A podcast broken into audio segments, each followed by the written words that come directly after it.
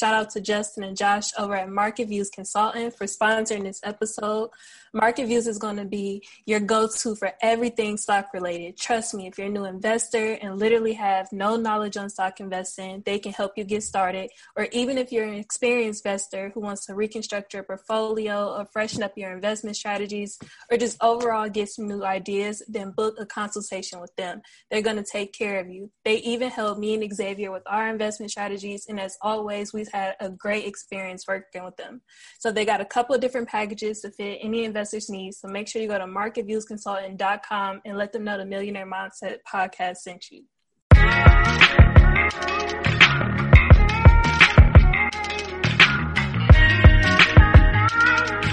Hey, turn me up some.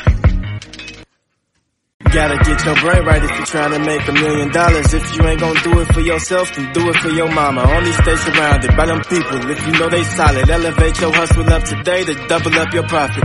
Trying to learn some game, Xavier gonna talk about it. No Deanna speak that shit that everybody vouching. Ain't no more excuses valid. Get up off the couch and get up in your bag. To your bank account, need an accountant. I study millionaires cause I was born a visionary. You still believe in limitations, why you acting scary? You can't distract me from the paper I've been chasing greatness. I'm stacking now and balling later. In the conversation, we strategizing, monetizing, piling up investments, and sacrificing temporary for bigger blessings. Yeah, a tapped in boss mind state. I multiply my grind rate and I match the way I vibrate. Gotta get your brain right if you're trying to make a million dollars. If you ain't gonna do it for yourself, then do it for your mama. Only stay surrounded by them people if you know they solid. Elevate your hustle up today to double up your profit. Trying to learn some game, Xavier gonna talk about it. No Deanna speak that shit that everybody vouching. Ain't no more excuses valid. Get up off the couch and get up in your bag. To your bank account, need an accountant.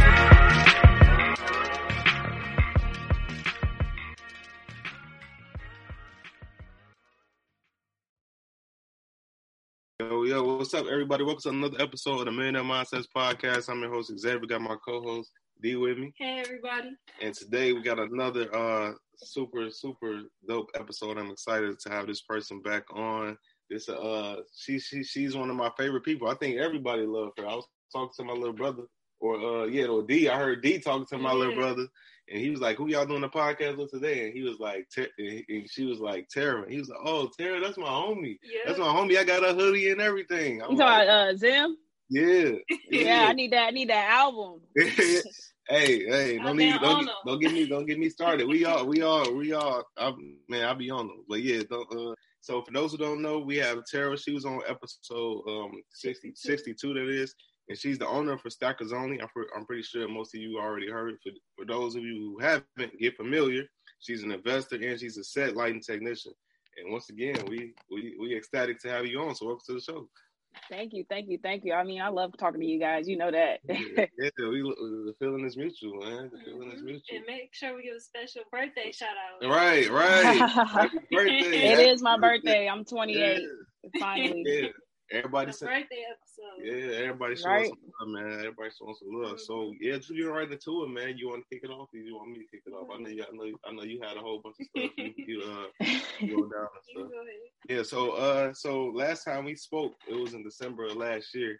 Mm-hmm. Nobody could have foreseen like you know the COVID situation happening, and now we in uh October. It's almost November. So mm-hmm. this, this year, 2020 like what has it been looking like over that over that past year since last time we spoke on millionaire mindsets? I mean, when I last talked to you guys, I was going into like getting signed to do a lot of big shows and stuff, and like my 2020 was completely booked out. I was about to be working on a TV show for HBO, which is going to release uh, next year, this spring. Well, it's not going to release this spring because we haven't finished it. But I was going to be working on a TV show. I was about to buy my crib, and you know, I basically had a lot of things going on. I was about to take off, and uh, middle of March, I was unemployed. I didn't go back to work till about three weeks ago. So when that happened, of course, the bank, the credit union was like, look, we can't loan you the home loan for your house because you ain't worked in like two months. You know how that goes. So everything kind of like fell apart and just talking to my boss and everything, we didn't know when we were going back to work. First it was two weeks, then it was two months, then it was June 1st. And, you know, we just got back, you know, end of September going into October. So definitely my 2020 has been crazy. Um, I did I was able to, since I was unemployed, I was able to finish the Stacker Field Manual, which I had started before I even hopped on Millionaire Mindsets with you guys. I had started that when I started um, FSO. So I had the time to finally finish it. And I released that and it went crazy. And a lot of people, even to this day, somebody told me this morning, happy birthday, Stacker Field Manual changed my life. So yeah, that's my 2020. I released my second book. Uh, Mobile Homes for Beginners is still doing numbers. A lot of people are finding the value in that. And, you know, that's where I'm at now. Now I'm back at work and, you know, we back on track. It's just everything's been pushed back like, you know, eight months, nine months. But, you know, I'm still still here, still living. yeah, no, you know, life isn't promised. I'm just happy that I'm, you know, I'm blessed to make it see another birthday. I'm healthy. You know what I'm saying? I can pay my bills. You know, I'm just real. grateful to be here. Hey, that's, that's real right there. And I want to uh, ask you, I want to touch on this because there's a lot of people, it's millions of people in the country that that, that went through that regarding mm-hmm. like employment when COVID hit. So I want to ask you, like, how how did you hold up over that time period where you didn't you was you was unemployed at the moment? How did you stay stay happy together? It was hard because, like I told you guys before we started, like I have never been unemployed in my life. Like I was selling candy in middle school, mixtapes in high school. I was always, I've always had a hustle. And then even when I got to college, you know, I had a job. I've never not had a job. And I've never not been to work for like a whole week. So then, like by week two, I was like, okay, so what do people do at home? you know what I'm saying? Like I was just confused because per my union, they was telling us, hey, don't go out of town. You know, don't do this. We might be able to go back to work. So I was kind of like really in the house, just chilling. And I was working on stuff for FSO, working on real estate stuff. But you know, you can only work so much in a day. You know, I was just like, what do people do at home? Like day eight, I was literally like, I felt like, uh, what's his name? When he was on the island with the volleyball, like I was counting down the days, like when I could go back to work. It's like I need to be able to go somewhere. Like I felt just so out of place. You know, I'm Jamaican and my grandfather's Chinese. I'm Jamaican and Chinese. Like we don't take breaks, we work, you know? So it was definitely an adjustment and an experience to, to go through to have to figure out like okay well now you got to just do other things you got to fill your day with other things and then i became like an expert at doing that in which I, I finished the book you know stacker field manual. I was able to uh, restructure everything kind of organize myself behind the scenes in business. And that way when i did go back to work now everything's kind of like on autopilot you know? It's more everything's more automated now and i'm not doing everything. So that's definitely definitely an adjustment to go from making a lot of money every week down to like a set check that you're getting from your union that's coming out of you know it's still you know we pay into our own unemployment. Everybody pays into their own unemployment. And so the union held us down but we weren't making two three bands a week you know? So it's just like i had to adjust to that like my spending. A lot of people don't know this but you know me and my older sister were you know partially financially responsible for my little sister. So i take care of them too. You know, I pay for my grandmother's medication. Some, you know, I pay her mortgage sometimes too when I can. So it's just like when I went from making that much money to not making that much money and still having these expectations on me, it was definitely rough. You know, it was definitely rough. I went through like a patch where I was just like, damn. You know, I know how kind of like how I still don't know what a man feels like, but now I kind of know how men feel, you know, when they like got all these people relying on them and shit is not panning out for them, you know? and you still just gotta keep going because you can't tell these people like I ain't got it. that I live, I was like, dog, I feel like the man of the family, and I'm not even a dude, you know. No, but you know, I went through it, and I, you know, it just made me tougher, and it made me kind of more resourceful in everything that I'm doing, and it made me better. Mm. And it's like something like on Twitter, you always talk about like learning new skills and having mm-hmm. like getting skills and stuff like that. And I think like that's that's crucial, especially for time periods like that. So you do you think that helped you a lot during that period? Oh hell yeah, man! I taught myself a lot about copywriting. Like a lot of people tell me, like you know, my my writing is getting better. It's because I'm really trying to get better at writing emails and copy and things like that, and ads and marketing. And I spent a lot of time studying Facebook ads. Shout out to Ari, she helped me a lot with that. Shout out to Ari, her and Karima, because I'll be I'll be lost when I hit that digital marketing you know, that's not me. Like I just talk and either people listen or they don't. And a lot of people just fuck with me. And that people always ask me, like, how do you get all these people to like, look, I just talk and right. I'm just myself. But if you want to talk to people that actually do this targeted, you got to talk to those two. You know, that's just not me. And so I had to kind of learn, okay, well, Tara, you're good at talking. If you just target it, you could be a multimillionaire. Mm-hmm. And so it's like that's what I've been kind of teaching myself this summer: Facebook ads, marketing, email, just everything that you know, just learning what it means when Chuck tells me, "Hey, you got 13 million hits on your website." I don't know. I still to this day don't know what that means. I think it means like 13 million people clicked on the link. Mm-hmm. I ain't a techie. I ain't a techie. And I'm trying to teach myself, you know, I'm trying to teach myself that stuff because, you know, I do have a job in tech, but when people, when I hear tech, I think computers. And even to this day, like B still have to remind me, like, I do work in tech. You know, I take apart lights and, mm-hmm. you know, I'm a lighting programmer on set, but I don't work with computers like, you know, most of the people that we know in tech work with computers and software and stuff like that. So, you know, it's definitely different for me to learn about ads and marketing and Facebook ads and Google ads and metrics and things like that and SEO. But you know, it really, really made me better at what I do.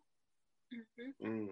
And I um, actually want to have you double back real quick because you brought up um, pretty much just like how going through all of this kind of hit financially. And I know this was like mm-hmm. a major wake up call for a lot of people as far as like how they handle their finances. Mm-hmm you know, just how to do better stuff for you. Like, how did you adjust, and what are some tips would you that you would recommend to other people? Well, I mean, for the first part, the first adjustment, I was forced to make this adjustment, and I'm sure everybody else in America was forced to for at least a good month eating out. I was forced. I could not eat out anymore. It was like, and even certain restaurants, I'm like, well, see, they go do a pickup order. Like half the menu wasn't even on the pickup, you know. So it's just really forced me to, okay, you cannot go and order fifty dollars worth of sushi and sit at the bar and you know watch the basketball game. Like mm-hmm. I do that every now and then because I don't get a lot of time to myself. Like I'm always working or I'm always doing something, and every now and then, like on a Sunday, I just want to get sixty dollars worth of sushi and sit at the bar and watch the NBA game. mm-hmm. And like when the pandemic hit and I was forced to sit in my house and you know, and Postmates and Uber and them, they was charging like crazy. And I was like, you know what? I'm about to just cook that was definitely one thing. Like I've always cooked like on Sundays and stuff, but like I definitely eat at least one or two meals out every week. Whether it's I'm ordering wings or I'm going to go sit at a sports bar by myself so I can just decompress. And that's definitely one adjustment I was forced to make. Like you cannot do that. And just to see the amount of money that's in my spending that I have, you know, I separate my accounts, like spending for food, spending for, you know, Amazon. Just that food account crazy right now. Crazy.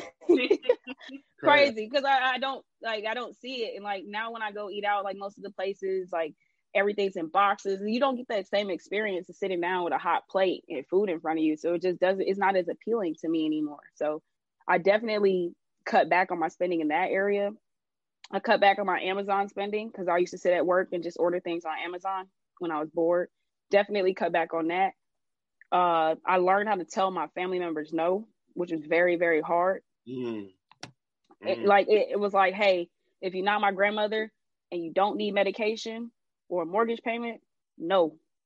Mm. You know what I'm saying? Because you know, just it's hard being the first person in your family to finally start making money and and start, you know, really doing something. Cause like the background that I came from, the statistics say that me and my sisters are not supposed to make it. And me and my older sister, now my older sister, she's sold like hundred houses since last year. She's breaking new construction on, you know, new neighborhoods like every other month. And she's doing really really well in new in new home sales. And like with me i got into film in less than two years. I've fast tracked and i'm working on all these big projects. And it's like the statistics say i'm not supposed to be here. Thanks. you know? And so when other family members they know like these are like the golden children. You know they hate to be like cocky like that but it's like they know we got it now. Mm-hmm. and it's like when people in your family know that you're the only one that have it they often come into you come to you and it's like it's not I don't want to say it's intentional trying to wear you down and drain you, but it's like when everybody needs something, you don't want to say no. You don't. But you know, yeah, because you know, like you're that family member. They know, like they look up to you, like, hey, you got it. And it's really hard to be like, hey, no, I can't give you that time because it's not just money; it'll be time too. Like, hey, I need information. I need your time. And it, I had to learn how to say no and protect my peace so that I wouldn't like completely melt down, you know, because like I'm dealing with the stress of I don't know if the film industry is coming back to Georgia. There was rumors that they would just take it to some other state if you know our governor decided he didn't want to reopen the state or things like that. Like all these factors were at play. And i was like well my six figure career my golden ticket might be gone. You know i might have to find something new or move to another state where film is and something like that. And i was dealing with that you know and dealing with the fact that you know, my grandmother, she's getting older and, you know, just, you know, her needing medication and certain things and just dealing with the fact that my little sisters are getting older and they need tutors and, you know, they were dealing with some issues in school. It's just so much going on. And I'm like, no, you know, if you're not really, really a super, super priority right now, like you just want some cash so you can go, I can't help you right now. Like you just want to waste my time. I can't because I have to protect my peace because so many people rely on me. So many people rely on you. And that's that's that's one of it's this book that uh the uh basket the college basketball coach Bob Knight wrote and it's called um damn I can't I can't think of it right now. It's it's, it's called like saying no is easy. I gotta find I gotta find it, but mm-hmm. he talking about how it's it's a lot of times it's better and easier to say no because it's it's so like no it ends at no but when mm-hmm. it's so many things that could come after that where it's time resources money and stuff mm-hmm. and you might get yourself in things where you could have you probably shouldn't even got involved in so it's like it's best even though it may be hard but it's a lot of power in just saying no to things and it, mm-hmm. a lot of people struggle with that like you said like i know a lot of people like especially when they start getting money they start like they experience survivor's remorse. And is that something that you ever like uh, experience? Definitely. Oh my God, definitely. You you experience it a lot. Even like just coming up with your siblings and things like that. When you start to get more, and you like, well, we came from the same situation. You know, you feel bad that you're doing better. Or you know, everybody to me, everybody has a journey and a time and a place when, when they start hitting certain strides. And I had to understand that when I was, you know, going through survivor's remorse because it's like, man, I grew up with a lot of these people, not just like my siblings or other people in my family, and we may not necessarily be on the same thing. And like even my grandmother, she talked to me the other day and she was talking about my cousins and stuff and like the things that they're on versus what I'm on is two totally different paths. Mm. And and she's just, you know, like recognizing like, you know, you guys are a little bit different than the people that you grew up around with. And you have to understand that and recognize, okay, there's certain things that you can do and you can't do. And you have to, you know, tell them like, hey, no, I can't do that.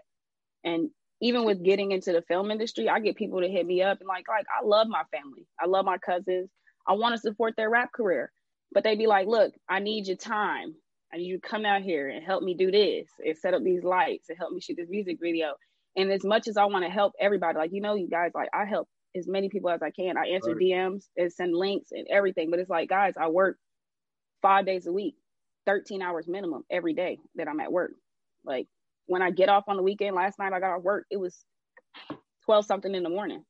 You know what I'm saying? I got people blowing me up, happy birthday, happy birthday. So I'm talking to my family and stuff. By the time I go to sleep, you know, it's three o'clock in the morning.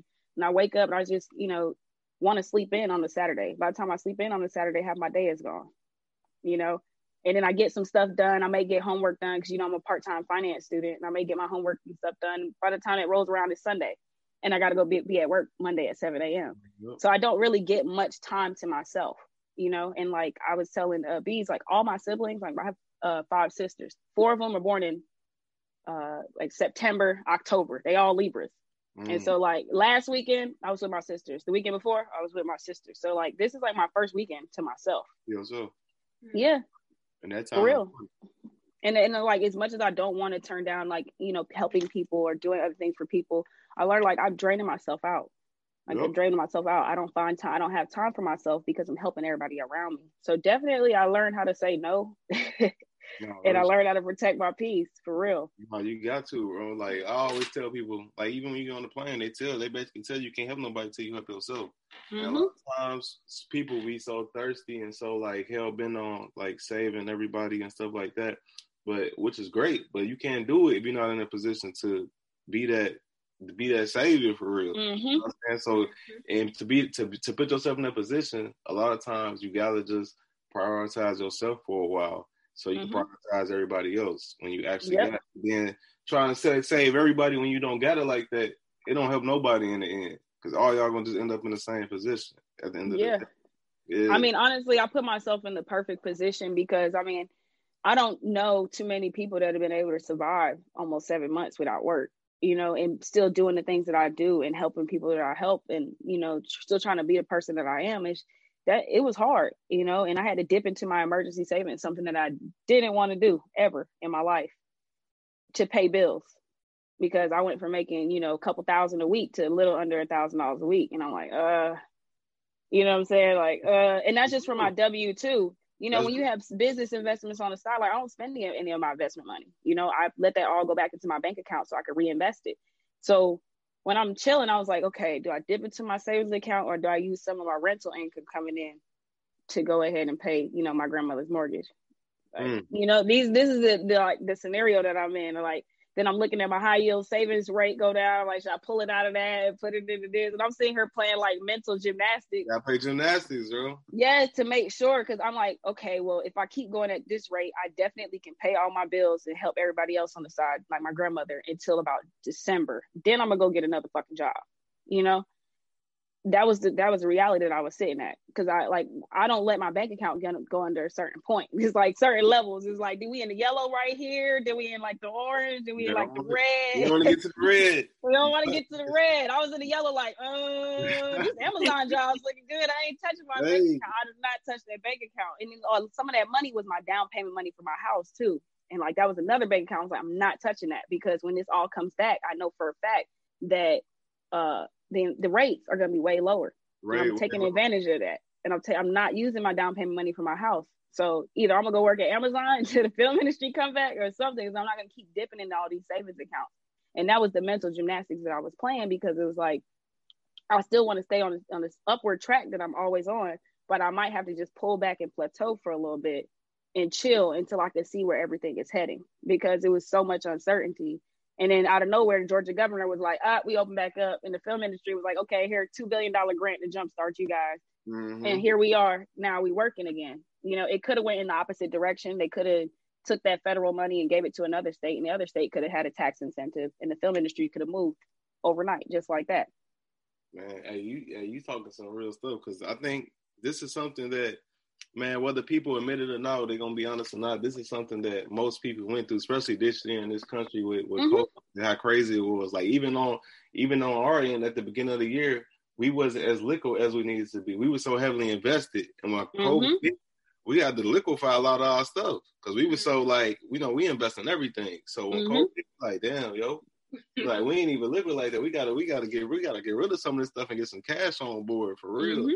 So that's like I was telling Deanna like yesterday, maybe a couple days ago. I'm like, for those that made it through this year, man, you can make it. You will be. You will make it through any, any anything, anything, yo. Because this year was so was so crazy from business to personal to for everything. It was so many uh like tests, yeah, ups and downs and tests. But as I said, if you could if you could survive through this year, because it ain't gonna, it probably ain't gonna never be another, a year this difficult again in our lifetime. Just being mm-hmm. real. So it's yeah. like if you could you could weather the storm, you you gonna be cool. You gonna be Gucci long term, I think. Yeah, and I think I, I want to put that out there because a lot of people think, oh, y'all in money Twitter, y'all don't take no L's. No, nah, we take L's. Let me tell you something. It's mm-hmm. people from the bottom all the way yeah. to the top. I know millionaires that lost money. Man. I know people that was working 30k jobs that came up. It it shuffled the deck for a lot of people. You know what I'm saying? I went from making 100k a year to like $900 a week. You know what I'm saying? And and shout out to the union because they covered my health insurance until March 2021. They covered my dental insurance until March 2021. I got paid no premiums, no nothing. They covered all of that.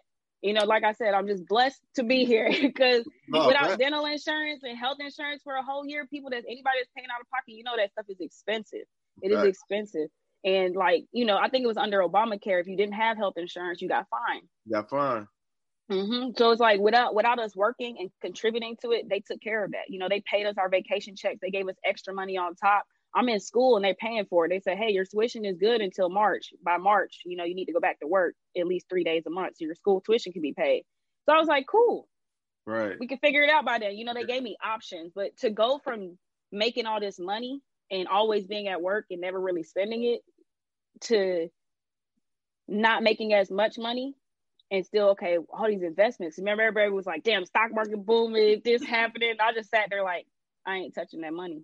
I'm not doing it because if the market bottom out tomorrow, there go my home loan. There go, there, right. my, there go my ten months of emergency savings. There go my other spending money. I probably just like let me just chill because like, everybody think like you gonna miss out.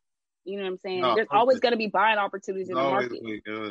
I bought a little bit of my Kroger stock. I've been buying my Yeti stock that I dollar cost average in. I buy a little bit of Overstock uh, stock that I always dollar cost average in, and I left it at that. I didn't chase any of the other ones that people were talking about on the timeline because I was like, I knew I had a plan that I had planned out from 2019.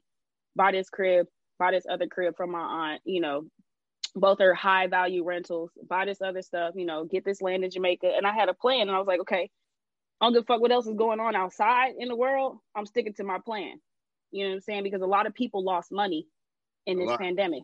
What? Mm-hmm. A lot of people lost money in this pandemic, just playing around, trying to get into the stock market, trying yeah. playing around with this and that. And I'm just like, let me not be that person that was set, you know, set to be straight for the next 10 months. And decide, let me just go ahead and gamble a little bit. Hey, straight up. Hey, a lot. You ain't lying. A lot, a lot, of people lost money. A lot of people came up on some money, but it, it, went it went both ways for real. And like you said before, like people they had this misconception. If you want money Twitter, wealth Twitter, whatever they want to call it, you ain't taking no L's. No, we take L's. Like you ain't. The reality of it is, if you're not taking L's, that mean you're not trying hard enough. Mm-hmm. You're not putting yourself out there enough. Because L's, that's just a part of the game. You know what I'm saying? Like I tell Deanna all the time, like it's ebbs and flows. You're gonna have peaks, it's mm-hmm. gonna be mm-hmm. valleys. And you gotta your yeah. job is to put yourself in a position to weather the storms. When it, when it get mm-hmm. low, you gotta make yourself have enough money, enough capital, enough resources. When that happen, you can just still be like, I'm cool. Cause it's always gonna go back up. The tide always rises. yeah, and the tide always comes. It always pulls yeah. back in and always, always come back out. Back. Yeah, so you can't. Man, I, I always tell people you can't get too you can't get too high when you win, and you can't uh-huh. get too low when you lose. You just gotta stay yeah. even kill because either way, it's always gonna be up and down. It ain't gonna never gonna be perfect and keep going up. It's gonna go Look, down. Up, down. I felt like I felt like I built myself a Teflon life vest and got thrown into the middle of the ocean in a hurricane, and I made it out. And like now, even now, I'm like, I still want to tweak the life vest to make it a little bit better because it's like before I used to like I said this on uh I forgot uh, Richmond Radio. I said before the pandemic, I was saying six months. Now I'm saying like a year and a half. You know what I'm saying? Because if you would, the market, remember I said this on Twitter, the world in April versus the world in June versus the world in August versus the world now is like the market is that's five different markets. Yeah, you know, it's all different. So I, I, feel like if you put away enough money for like a year, when another storm happens, and it's going to happen, it's not a matter of if, it's a matter of when, you'll be able to weather it. You know, storms don't last forever. They usually last like a season. Yeah, that's a that's a that's a fact, yo. That's a fact. That's that's that's that's why I always say like this. The the, the good part about this year, well, it's a lot of good parts to it, but I'll say one of the best, in my opinion, is you get to test your theories, whatever you believe in, whether it's financial, mm-hmm. personal. You got to put it to the test, and then if it worked, you say, okay, this worked. I'm gonna keep doing this. If it didn't work, I'm gonna make adjustments. I know my theory. Mm-hmm. Like even with with capital having money saved in my account, like this one, this this is the the uh, limit I'm gonna keep I was wrong. I should have kept way more than that, but I figured it mm-hmm. out, and now we did it. So I'm like, now we're not going beneath this ever again because I had I miscalculated. I ain't never see foresee this could mm-hmm. possibly happen. Well, never. we need to look across my investments. Right, I couldn't have seen that coming. So yeah, that's real. Which was, and I was gonna actually like on that note, like I know you back at work and things starting to pick up again. What's the mentality moving forward? Like, are you going back to you know your normal lifestyle, or are you switching things up? Oh, I'm definitely switching things up. I'm going to live more like how I was living in quarantine, but just, you know, that I'm back to work. You know, I figured out a way to, you know, I've always entertained myself, but during quarantine, like, you know, I figured out like a nice little schedule, you know, buying books and keeping myself like on a book budget on Amazon, I keep myself on a book budget. And, you know, just, I feel like going forward, if you don't switch it up, you're going to get swept under that tide the next time it come back in. Yep. You know what I'm saying? You have to switch it up. No matter if you was a millionaire or if you was making 50k a year, you got to switch it up because now everything is different. My bad. Now mm-hmm. everything is different because you know if you look at like the way the banks are lending, like I just got the new lending requirements because she told me I have to go back to work for three to four months before they can do my pre-approval process again, whatever. So I'm like, okay, cool, I can get pre-approved in January. But now, you know, the credit score requirement is higher they want, uh, you know, they, they want more tax returns. They want more bank account statements. Yeah. You know, it's just a lot more that's going to go into giving me the same amount of money that they pre-approved me for over a year ago. Now it's like, hey, we need more. We need more. So if you was looking to buy a house, you know, a lot, and it was crazy because I asked my sister, like, who buying all these new houses that you selling? And she was like, the people that already had money and they was waiting. They were waiting and now they cashing in on this 2.8 percent home loan rate right now and the home loan rate been dropping every four weeks it's been like a record new low new low every four weeks and she's like you got people that was maybe renting and they were sitting on some cash, or they had a bigger house, a big old house, and they've sold the big old house and they get a new construction, smaller home. They're downsizing, but they're getting something new. She's selling to people coming from California and you know the New England area, New York. They leave in those places and they come into Georgia and building them a quarter of a million dollar house, even though they just sold their house in another state for 600,000, 800,000, right. over a million dollars. And they're coming here and they're working remotely. Yep. Even with a pay cut, even with a pay cut because they're working remotely, they're still balling in Georgia. So I really think the cost of living here is going to rise pretty soon. And I think our housing market, even though our housing market was already on the rise, it's going to pull back a little bit once evictions and foreclosures open up. Yep. And then it's going to boom straight out again. That's why I was I've been talking about these two properties, these two townhomes on a golf course. I like locking them up because the location is amazing and they're not going to be this cheap ever again. Mm-hmm. And I won't be able to get these rates ever again. These rates probably for the next couple months, you know, they'll be here, I think, for at least the next six to eight months. But who knows? With we in election year. That's another thing. Like, even regardless of who's voting for who, like everybody knows election year, the elections do things to the market do do a whole bunch of things to the market. Mm-hmm. Debates do things to the market depending on the questions that they ask in the debates when they talk about the oil industry or blah blah blah. All it plays in. So it's just like that's another reason why I'm like, let me just sit down and chill. We on an election year, all this crazy shit happening. Yep. The market could be gone by November 6th. It could just be red everywhere. no, it's true. No, it's, it, that's, that's, definitely true. That's definitely that's that's possible for real. Ain't no mm-hmm. telling. That's like man, like you gotta have that bread. Like in my mind, like I tell people, I'm like, even if if you can't just try to do it, like you gotta like this is what the pandemic taught me. You gotta have six figures liquid at all times. Mm-hmm at all times you gotta have that ready to go. And if you ain't, if and for those that's listening and they like, oh, I'm not at that point yet, just work till you get to that point. Keep work till you get to that point. Right, just keep stacking, keep grinding, keep working till you get to that point. Because you never know, like you said, you never know what dips could could happen. You can never know what moves you want to make. And if you mm-hmm. got the capital, especially if you try yeah. to get they're gonna see how much money you got stuff like i'm not I, will admit it i am not liquid six figures. I got six figures of assets but right, if right. somebody hit me tomorrow like hey we need to get i got to have to go through a process of selling and all this stuff you know in the pandemic closings was kind of weird everything got weird. Yeah it get weird. Hard to cash out something real real quick and that just taught me okay i need to have more cash assets and i was talking to my prepper people people be thinking i'd be crazy. I'm like look in times of you know anytime some shit go crazy there's certain things that have value. Guns ammo gold silver gasoline yep. oil. These are commodities that literally have water. value no matter what. Water no matter what. And so you saw that going into the pandemic. People were selling lysol bottles for $80 $80 ridiculous. $80 yeah. You saw that back when uh the BP oil spill happened when gas hit six dollars a gallon and people that had gas cans and you know stored gas, they were selling it out the crib. Yeah. And so I always tell people like it's not just cash, you can have other assets.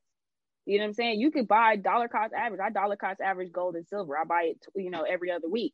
I'll buy a couple silver, a couple ounces of silver, and maybe uh, a gram or two of gold, like the little small gold bars. And the reason I do that is because if we ever have to get into a barter system, you don't want to have a big block of ounce of gold that's two thousand dollars or wherever the money is at right now. You don't want to have that big old block. You want to have little pieces, just like you don't see nobody walking around with a five hundred dollar bill or a thousand dollar bill, even though there's only a couple hundred, a thousand of those in rotation. They don't just have hundreds; they have tens, they got mm-hmm. fives, they got twenties, they got hundreds. So I can literally, I got little grams of gold, the little small little chips that are eight worth like eighty dollars a piece right now. You know that can be used monetarily, you know, and it can also be used as an asset. You know what I'm saying? If you're sitting on gold bar and silver bars, that's, those are assets. It's basically cash to me. That's gold. You could you can get it to somebody and use it and barter with them. Mm. And so I like the I like when to tell people like, hey, you know, you're not sitting on a hundred K liquid, but I got cash, I got gold, I got guns, I got bullets, I got knowledge in my head. Not, I got knowledge in my head. So if I ever get down to a point, I know how to grow food. You know what I'm saying? Like I know how to grow my own food and not just the basic shit, but I know how to grow a lot of different shit. I know how to take care of livestock. Like it's different. Like so when you get to a point where like, okay, you need to have a hundred K and people think, well, damn, I don't have that.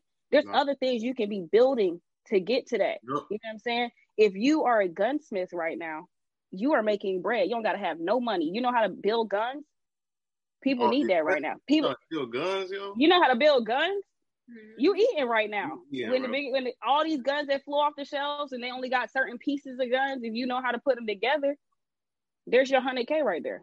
No mm-hmm. facts, and that, that's real what you said with the knowledge in your head. That's the most important asset. Because mm-hmm. like like I was talking to somebody that was like uh like like at a down point, and I was telling him like I'm like yo, it don't matter where you at, you always gonna bounce back because you got the knowledge. You know what mm-hmm. to do. You know what I'm saying? And you got the work ethic. So it don't matter if you down at your worst or whatever situation you're in, you gonna always bounce back as long as you got an able body and stuff like that. Because you got the knowledge. As long as you got the knowledge, yo, it don't matter if you got a hundred thousand, you got zero dollars.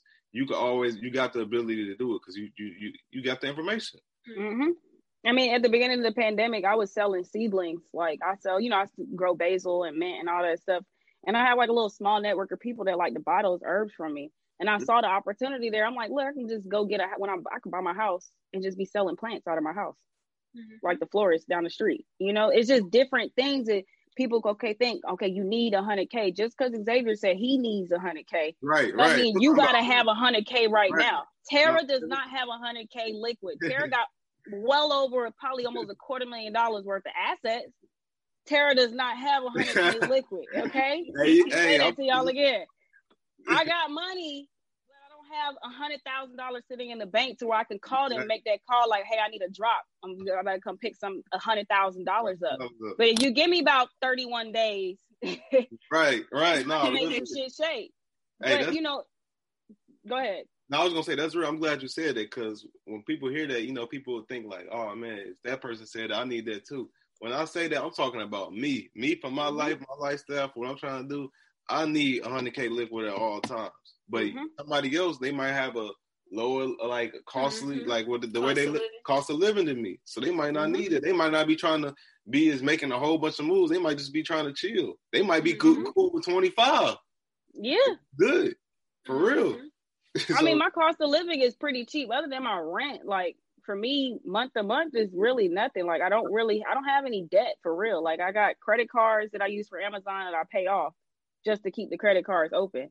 You know what I'm saying? So my cost of living is really, really low. So for me to be like, I need a hundred K liquid or I'm not gonna survive the next year. I'm like, that's a lie. I can I can survive like 40 K a year. now, do I wanna live at 40 K a year? No. Exactly. That's different. But if it, if you know I had to close the doors and sit down and chill, I can do it. Yeah. Mm-hmm. You know what I'm saying? It's also because you got it's all subjective. Like you got some people that be like, I need five hundred. If I got mm-hmm. less than five, I'm in a bad position. If I got less than a million, I'm in a bad position. You know what I'm saying? It's all depending on. Look, they might have more bills than me, and they might right. have more people to take care of. You know, I still want to get to 100k liquid, but I'm not gonna beat myself up. No, like I don't have 100. Yeah, yeah, I don't have that right now.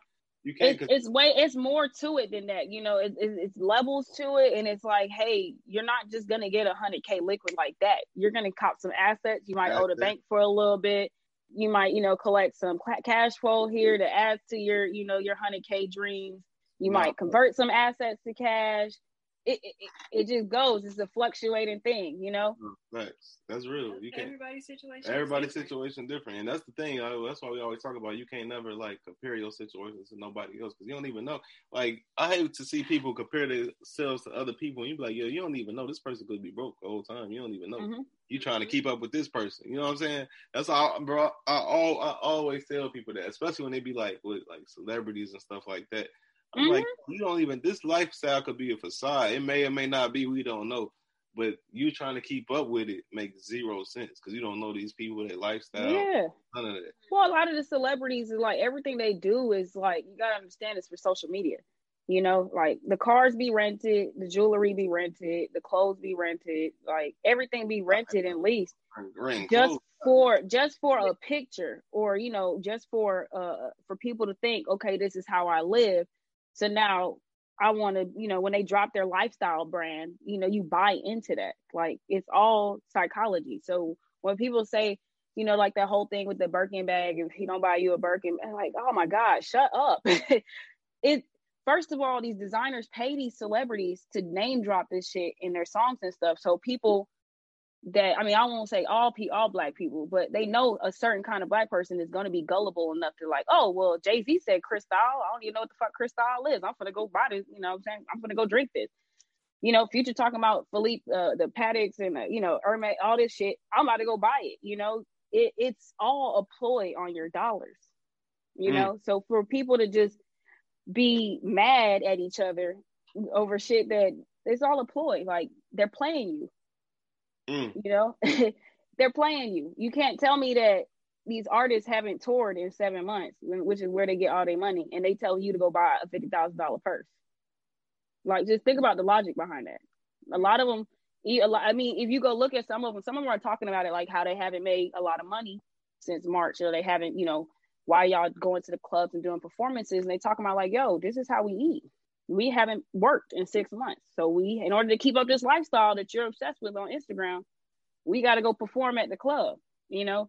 And so I feel like a lot of people just need to take a step back and understand that these celebrities are not here for the better of your mental health. I'm not saying they put here to damage you, but they're not here for the better of you. They're here to make money off of you. That's real. They're here to sell you a, a lifestyle, so you. Yeah, sell yeah. you a dream. I mean, they got fake private jets where they go and take pictures and sit in a private jet and take pictures. Like to me, that's I seen that. I seen that. I was like, yo, I ain't know, I ain't know that existed. So I'm mm-hmm. like, when I seen, I'm like, yo, this is. I don't know. I don't want to offend nobody because I don't know if people into that stuff. But I be like, yo, this kind of seems like that's like a mental illness or something. Like, yeah, head, it is. uh, to me, it is. Look, you obsessed with somebody. You obsessed with somebody that has something that they really don't even have. Like yeah, to, that, that to me, that is a sign of a mental illness. Like something might be for real wrong with you. Y'all are obsessed with people. Like you know what I'm saying? Like these people have their own life, but they're putting on a show. Every a lot of that stuff is a show. Even Paris Hilton came out and said that the other day. That yeah. girl that you've seen on TV is not me. I played her for you know money. For money, entertainment. Mm-hmm, for inter- pure entertainment. Pure you know, a lot of these these artists they go home and everything is a facade. And they go home and be the normal person who they really are. And they put on for you and you think that's how they are. Well this rapper said this and she said well, you know this rapper baby mama said this so this how i'm gonna move. And like no you're gonna play yourself. Because she not even moving like that Hey, you talking the real shit. But I think that's important, like the conversation, like mental strength, because social mm-hmm. media is just like ruining that for people, and it's like they don't know how to think for themselves. They don't know mm-hmm. right wrong no more anymore anymore, and it's just like, bro, like you got to be comfortable in yourself and what you're doing, and you shouldn't be letting you know so many other outside influences like affect you so badly. Yeah, I mean, social media to me is one of the best, worst things of the last probably 50 years. No it's, question. Because like the fact that we all met each other on an app, that's amazing. It's the dopest. Like, it's the dopest the, But the fact that like girls, little girls get on the app and they feel like their bodies are not up to par because all these women's bodies that they see is like the new norm, you know? And like, I, you know, I had to struggle with my little sister and she was like, you know, she's on Instagram and I'm watching her and I'm watching what she likes, you know, just to see. And you can see it. You can see it they think, you know, this is the way their body has to look. You know, you kind of have to talk to them like, you know, that's not normal. Everybody don't look like those girls that you see on social media. And that's just one slice of the social media pie. It goes all the way around. Like, you know, the whole thing with like scammers, like scammers get money. Scammers do not be having money like the people think they do. they don't. And so people, yeah. Mm-hmm. You got you got young you got young black men out here that think, okay, well, it's nothing else for me to do you know it's not a lot out here for me but you know i can get this card cracking i can get the swiping and i can be up. You know social media just puts so much pressure on these young kids and other people these gullible people to lead these lifestyles that's really not out there you know? Mm-hmm. that's why i love social media but i hate it at the same time but i love it so much but i hate it because you know it's it's affecting so many young minds. It's affecting so many minds and at the end of the day whether people admit it or not it's addictive so yeah. they say like the same what they say the dopamines and whatever the others like it's like mm-hmm. I can think of they, they get that same reaction in your the brain. Yeah, that same high when you on. So that's why I'm currently taking a break. I ain't going back on to next year.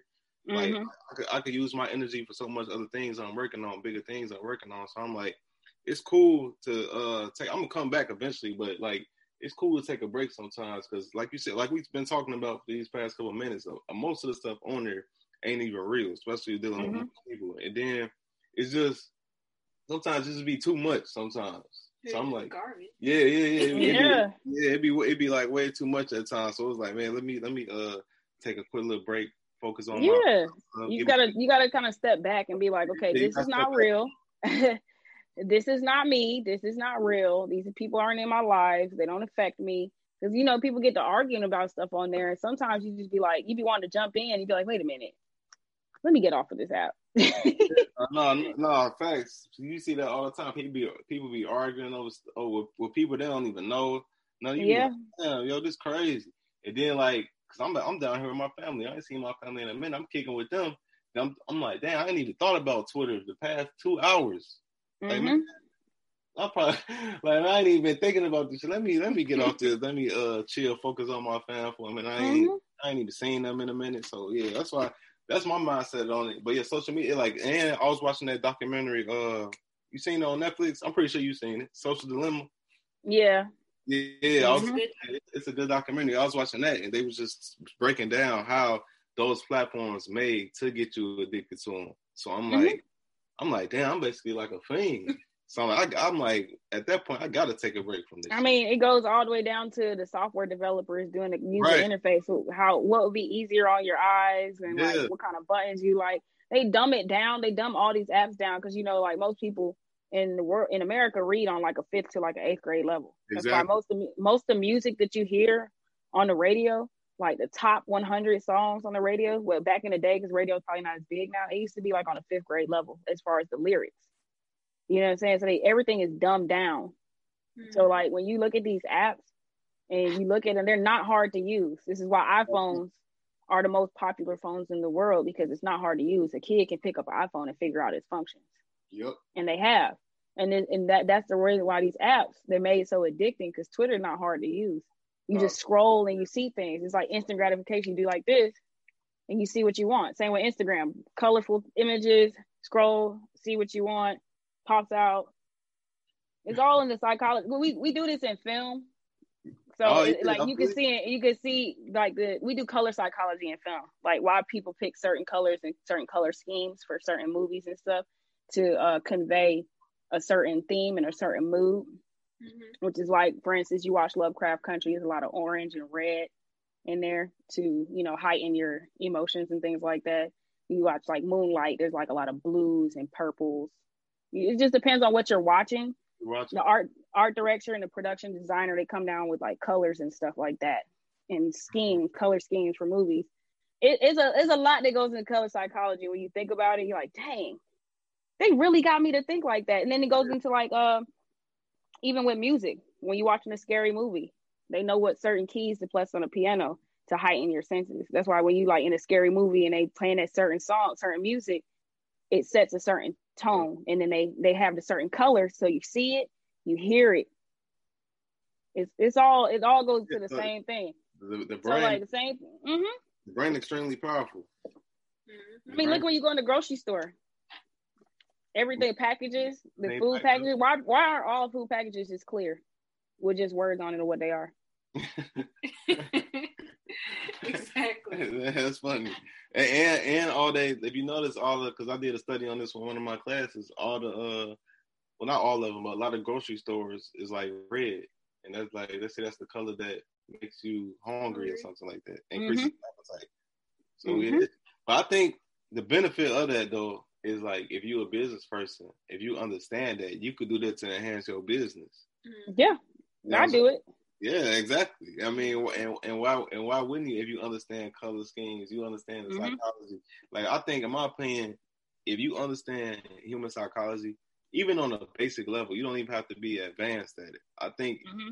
that's one of the most dopest skills you can have. Especially if oh, you yeah. want to use it for good and for actual, you know what I'm saying? I don't know, good, evil type shit. Mm-hmm. But if mm-hmm. you got like a business or trying to do something where it's like enhancing your lifestyle, others' lifestyle, you can do it, and, and, and it's it don't it don't it don't really take much to learn it. Like you can learn it. I think the best way to learn human psychology is just through experiences. But you got to be mm-hmm. a person that's observing, you paying attention, actually paying attention to other people. I'm a people watcher, so me, me too. look, I watch people. I watch human. Be- I study human behavior, and like with the whole apps thing, like that, it goes so deep. Like if your app is too complicated to use in like the first two seconds, the like percentage of people that will not download or return or open the app again goes down or something like that. You know, it go it gets really, really deep. So this is why the most popular apps in the app store are the most simple ones, like Cash App. Mm-hmm. Simple.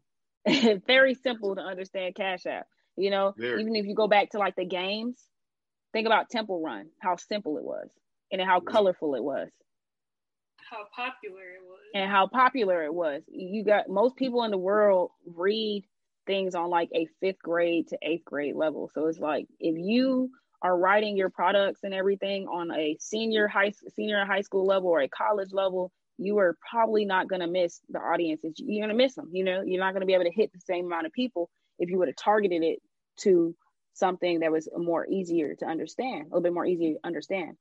So like with me like with fso I'm not saying I dumb down, but I don't necessarily try to insert big words or you know high you know higher education shit into it because like I'm just gonna type how I talk. You know, I'm from Atlanta. I'm not gonna try to make it seem like I'm overly educated or nothing like that. I'm just gonna how I talk is how I talk. So that's how I type. And it just conveys that I just talk in such a, you know, a, a normal basic level that everybody can understand me. You know what I'm saying? So it's just That's understanding. Once you understand that, yes, you can get everything else. And this is why a lot of people don't get Stun's links. Shout out to Stun. A lot Shout of people don't Stun. get his links because Stun be putting out links on a master's degree level and higher, and people will be like, "Yeah, I ain't reading all this shit." that's, that's, exactly what people do. They be excited mm-hmm. for the job, then they get them. They like, man, what the hell? Yeah, and it's not even that it's hard. It was, I'm not reading all this shit. I'm not trying to figure shit out. Most most people want things on a simplistic level. Mm-hmm. But a lot of stuff, if you want to really advance to a certain point, everything not gonna be given to you on a simplistic level. Yeah, exactly. Yeah, so you gotta be yeah, man. Shout out. Shout I mean, I, that's why I think a lot of people quit real estate because once they start looking at them contracts, they be like, "Wait, this is not on a middle school level no more." No, it's not. But it's definitely not no college grad degree. Like you don't need a grad degree to understand that. But it's just that it's not simple. Like Google, Google is simple. Everything that Google put out is simple. They make it so a fifth grader or fourth grader can understand how to use their products. So it, most people, like Amazon, Amazon made it so so simple and easy, and Amazon's changed the whole world. That now when I go on another website, if I got if it's like more than two steps for me and filling out a form and putting my information, I don't even want to do it. It's not simple. you know what I'm saying? It's the same thing. Like if your shit is not as simple as the last person or way simpler, you're probably not going to get the traction that you want. No, you're not. You're not. Because people are lazy. and that's the reality. Of people lazy. They're not dumb. They're just lazy. And you can't fight that you can't be like, oh no, I'm going, I'm going to change that. They ain't gonna be mm-hmm. lazy on my platform. I'm gonna make them want to know. Oh, you, you setting yourself up for failure. Right now, you got. Yeah, know. you gotta know you do. Yeah, people no. do not want to read. You're not making a platform for kids at a graduate school. You're making a platform for people that's all over the world. You got to understand, all people all over the world do not want to read all that shit. I think that you could just see it in a way like a lot of social media apps are adjusting, like with Instagram, they got the reels. Mm-hmm it's like what like three five mm-hmm. seconds quick it just keeps going and keeps going because they know people's attention spans are short and you don't yep. want to sit there and watch an entire video now. You want to keep it moving. Just what i mean like i even study like twitter. If you look at most of the viral stuff look at the most viral tweets. Look at the reading level they're on. Mm-hmm. look at the all the viral videos. Look the length of them if they be like over 30 seconds they don't be as viral as the ones that be like 20 seconds. Yeah it's not people's attention span is not that is not you're not gonna you're not gonna hold it that long. Mm-hmm. I mean, I done put so much game on Twitter, and my most viral tweets are me tweeting some the dumbest shit. right, that's a fact. All like most of my viral tweet was the most basic. Was I don't want to say yeah, most of them be like the most basic shit for. Mm-hmm. But I think it's at a level where anybody can read it and they comprehend it immediately. So it's super relatable. You know what I'm saying? ain't gonna, you nothing gets big without relatability because most mm-hmm. the average person, and I'm not trying to say this sound like a jackass. The average person is not on a level intellectually where if you go real deep onto things, they're gonna really comprehend what you're saying. And that's mm-hmm. just the reality. Most people, like you already said, the average person is on a basic basic level of comprehension, basic level education, basic level understanding things mm-hmm. in general. So if you can't reach that person, I mean, shit, it's gonna be hard out here for you. Yeah, I mean, like I said earlier, a lot of people are lazy. Like I'm lazy when it comes to certain things. Like I remember, like when I was in school, I excelled in a lot of different classes. When they put me in physics class, I turned my brain down. I ain't, I wasn't doing it. And so when you start talking to people about certain things that they're not really interested in, yeah, they're gonna be like a third grader. You know what I'm saying? But if you start talking to somebody about something they're really interested in, they got a bachelor's degree in that shit. They got a doctorate degree. You know? So when you start when you're putting something out there to reach an audience that's new to your brand, you cannot hit them with that doctorate degree shit. You gotta hit them with the like basic level thing and then reel them in and then you can introduce the other stuff. But like for me personally, certain subjects I'm not even gonna listen. So if you can't explain it to me like a fifth grader, then I'm not even gonna pay attention. If I can't just catch it, understand it, and look away. And that's just how I just like to look at things. And whenever I do anything in my business, I like to see myself as a consumer. So it's like, Tara, would you look at this and get it in three seconds and then keep looking away and understand it and look back at it, oh, this is cool, or I didn't understand that, or that was just too much, or I have to read too much, or I have to do too much. That's just the way I like to run my businesses. Like pretend you're the consumer. And I'm the most asshole consumer. So if I'm okay with it, I know other people will be okay with it. Mm. That's deep. Yeah. And I like even with my sister, I'll send some shit to my sister because my sister is highly intelligent, right? But when it comes to like little sarcastic shit, she does not get that. So I'll send it to her. So I'm like, let me see if she gets this. If she don't get it, I'm not sending it out. because hey, no lie, I be the same way sometimes. Sometimes, like some people sense of humor and the way they, they sarcasm, it be going over my head. I just eliminate. That's my sister. Highly yeah. intelligent, sells millions of dollars worth of real estate, but she does not get certain sarcasm. You She's like, "Well, you for real?" And I'm like, "No, no, I'm not for real." so I like send stuff to her to see if she gets it. Because if she gets it, then we're good. No. if she don't get it, then we all gonna be lost. You know, like everybody else gonna be just as lost as her. So we just not put that out there. Because I feel like you have to understand not just your audience, but you got to understand people around you. And it took me a long time to understand, like, Tara, everybody don't Google everything like you. Like, Tara, everybody don't try to know as much as you do. You know, so like everybody is not gonna get this when you send this email or when you send this, they're not gonna open up Google and be like, oh shit, I know what she's talking about. They're gonna be like lost. me, I'm the type of person like if I get an email from somebody or if I'm looking at something, like I'll go look up what they're talking about if I don't understand. Everybody's not like me. No, and so I, I had to kind of teach myself that like you don't I you know, I used to be like, you don't know that. I had to kind of get out of that. And I still do that to this day. And yeah, I'm still trying too. to get out of that me because too. not everybody know everything like us. And it, it that it sounds cocky, but it's like it's hard to say it any any other kind of way. Like I know a little bit about everything. Like I could hold conversations with a lot of different people on a lot of different subjects. A lot of different, yep. But I had to really drill it into my head. Tara, everybody is not like you, yep. so you got to tone that shit down sometimes, and Man. actually talk to people so they don't feel like you know they don't get offended. Because people get offended, and I'll be like, "Why are you mad?" Because I'm not like that, and I'm like, "Okay, Tara." They feel some kind of way because you talk to them like this. You know, you gotta like gotta talk yourself down and be like, okay, let me just do this. I'm gonna show you how this is done. This is where you go, you know. And like I was talking to somebody through following their LLC, and I was like, yeah, after you're done with federal and all that, you need to go ahead and file your Georgia state taxes. And they're like, where I do that at? I'm like, in my head, I'm like, Georgia state taxes. Oh, right. click on the Department of Revenue. Oh, sign up for an account. Put in your control number. Put in your EIN. Yeah, That's in my head. And I'm like, this dumb motherfucker. But I had to like, before I even, you know, went through all that, I was like, okay. So there's this thing called the Georgia Department of Revenue. I'm gonna put you on. I had to like, you know, reel myself back in. And that's probably one thing that I've grown so much in the past couple years. Cause I'd be like, why don't everybody else just understand that?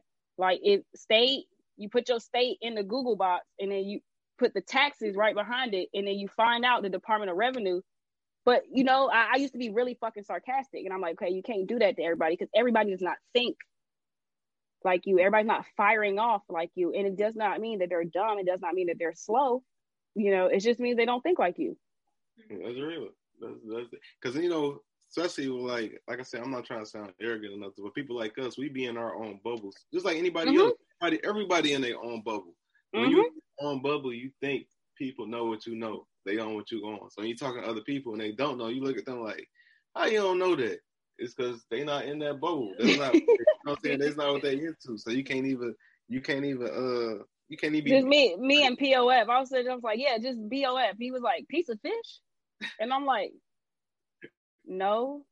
what are you talking about? Piece of fish. What's piece of fish? Hey, piece of fish. That's that app. Ain't, ain't that, that's that. It's like Tinder. I ain't like, never heard of this before. He was like, "It's a whole." He said, "It's a website," and I'm like, oh, yeah, "What?" I'm talking about proof of funds. What is you talking about? hey, no, that's that's a. Uh, I think that's a that's a dating website. I think it's like Tinder. I think so. It was like popular. It's like, something, but it's not called piece of fish. It's not. No, I think it is. It's not. Oh well, look, I was look, I was so lost. I was so confused as to why he did not come up with proof of funds at first. I was like, "What you mean piece of fish? What is this?" Yeah, like you like, and I and I I had people like I think my sister. She definitely told me like, "Yo, you gotta tone that down because you be rude as shit, and you don't realize that you're rude as shit, but you are." and not everybody's like you. And she's yeah. like, I understand you because I grew up with you and I know you're not being rude.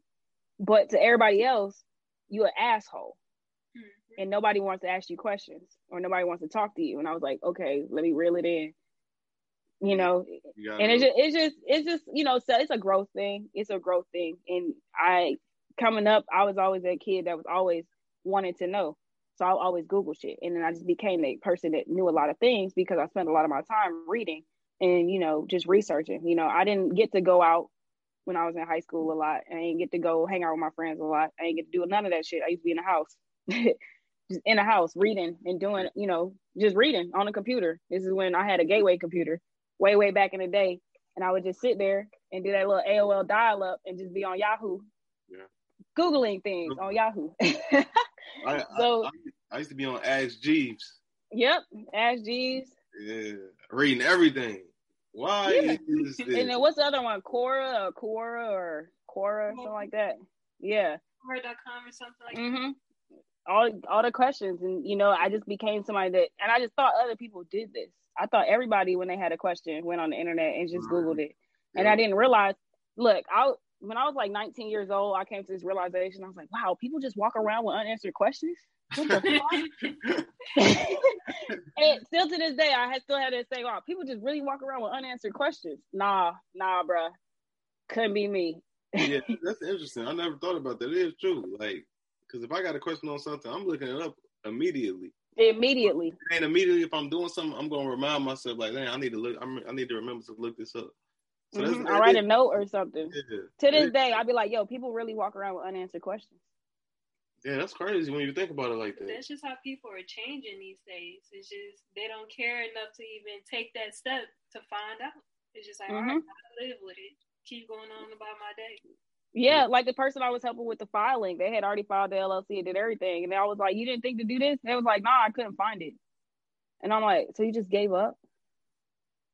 Yeah. I just, I was just baffled. Like, yeah, he gave up.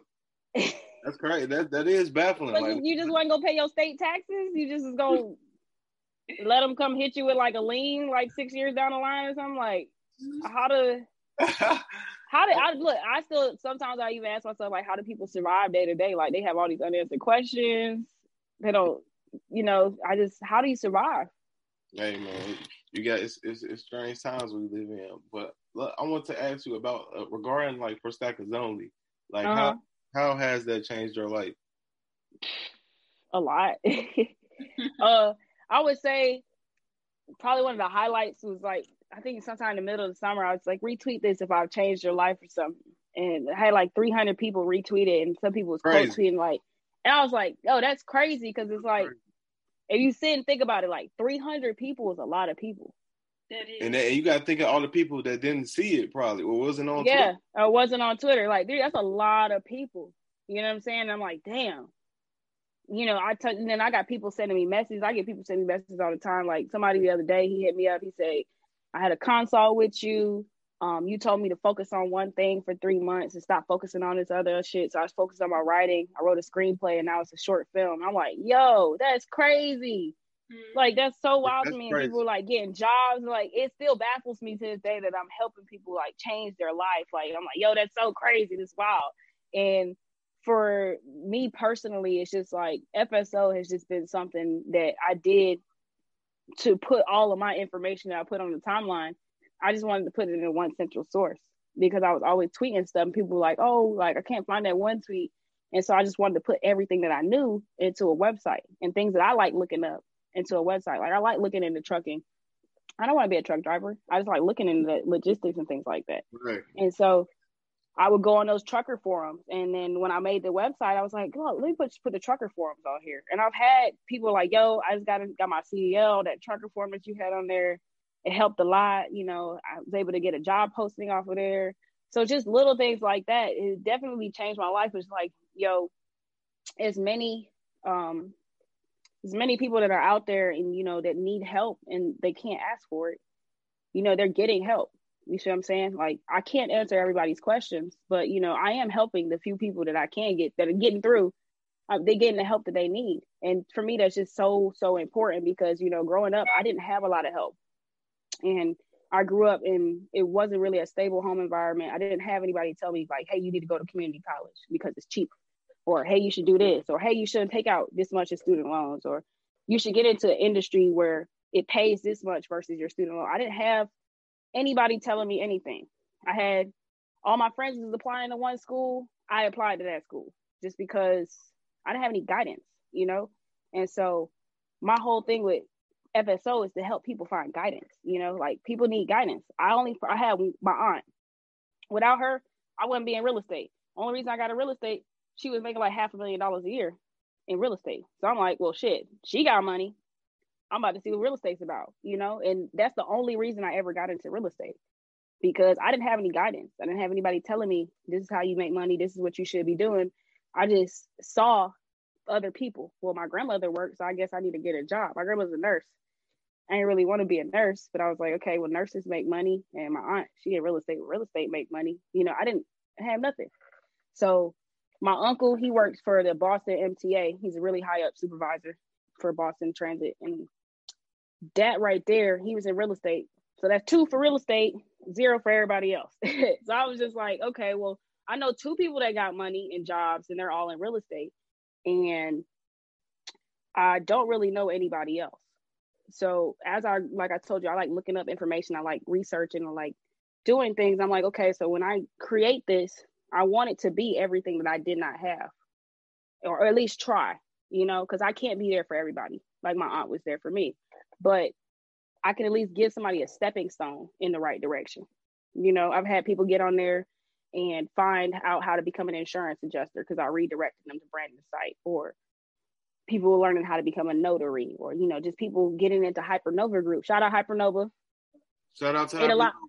Ate a lot of. I got a lot of money this summer off Hypernova. They kept me afloat. Know. Shout out, shout out to them. But you know, just like people like yo, I, it's a whole bunch of girls in the ladies chat in Hypernova and you know, I help get a lot of those women in there because I'm like, ladies, we can sports bet, we can flip sneakers too, we can get these purses. You ain't got to be on the internet mad at these dudes giving the purses. You can get them too. now we got a whole ladies chat and it's booming, full of you know, because I didn't have this, so I'm like, yo, everything that I can help people, you know, so it wasn't be so it wouldn't be so hard for them. Like I'm 28 today.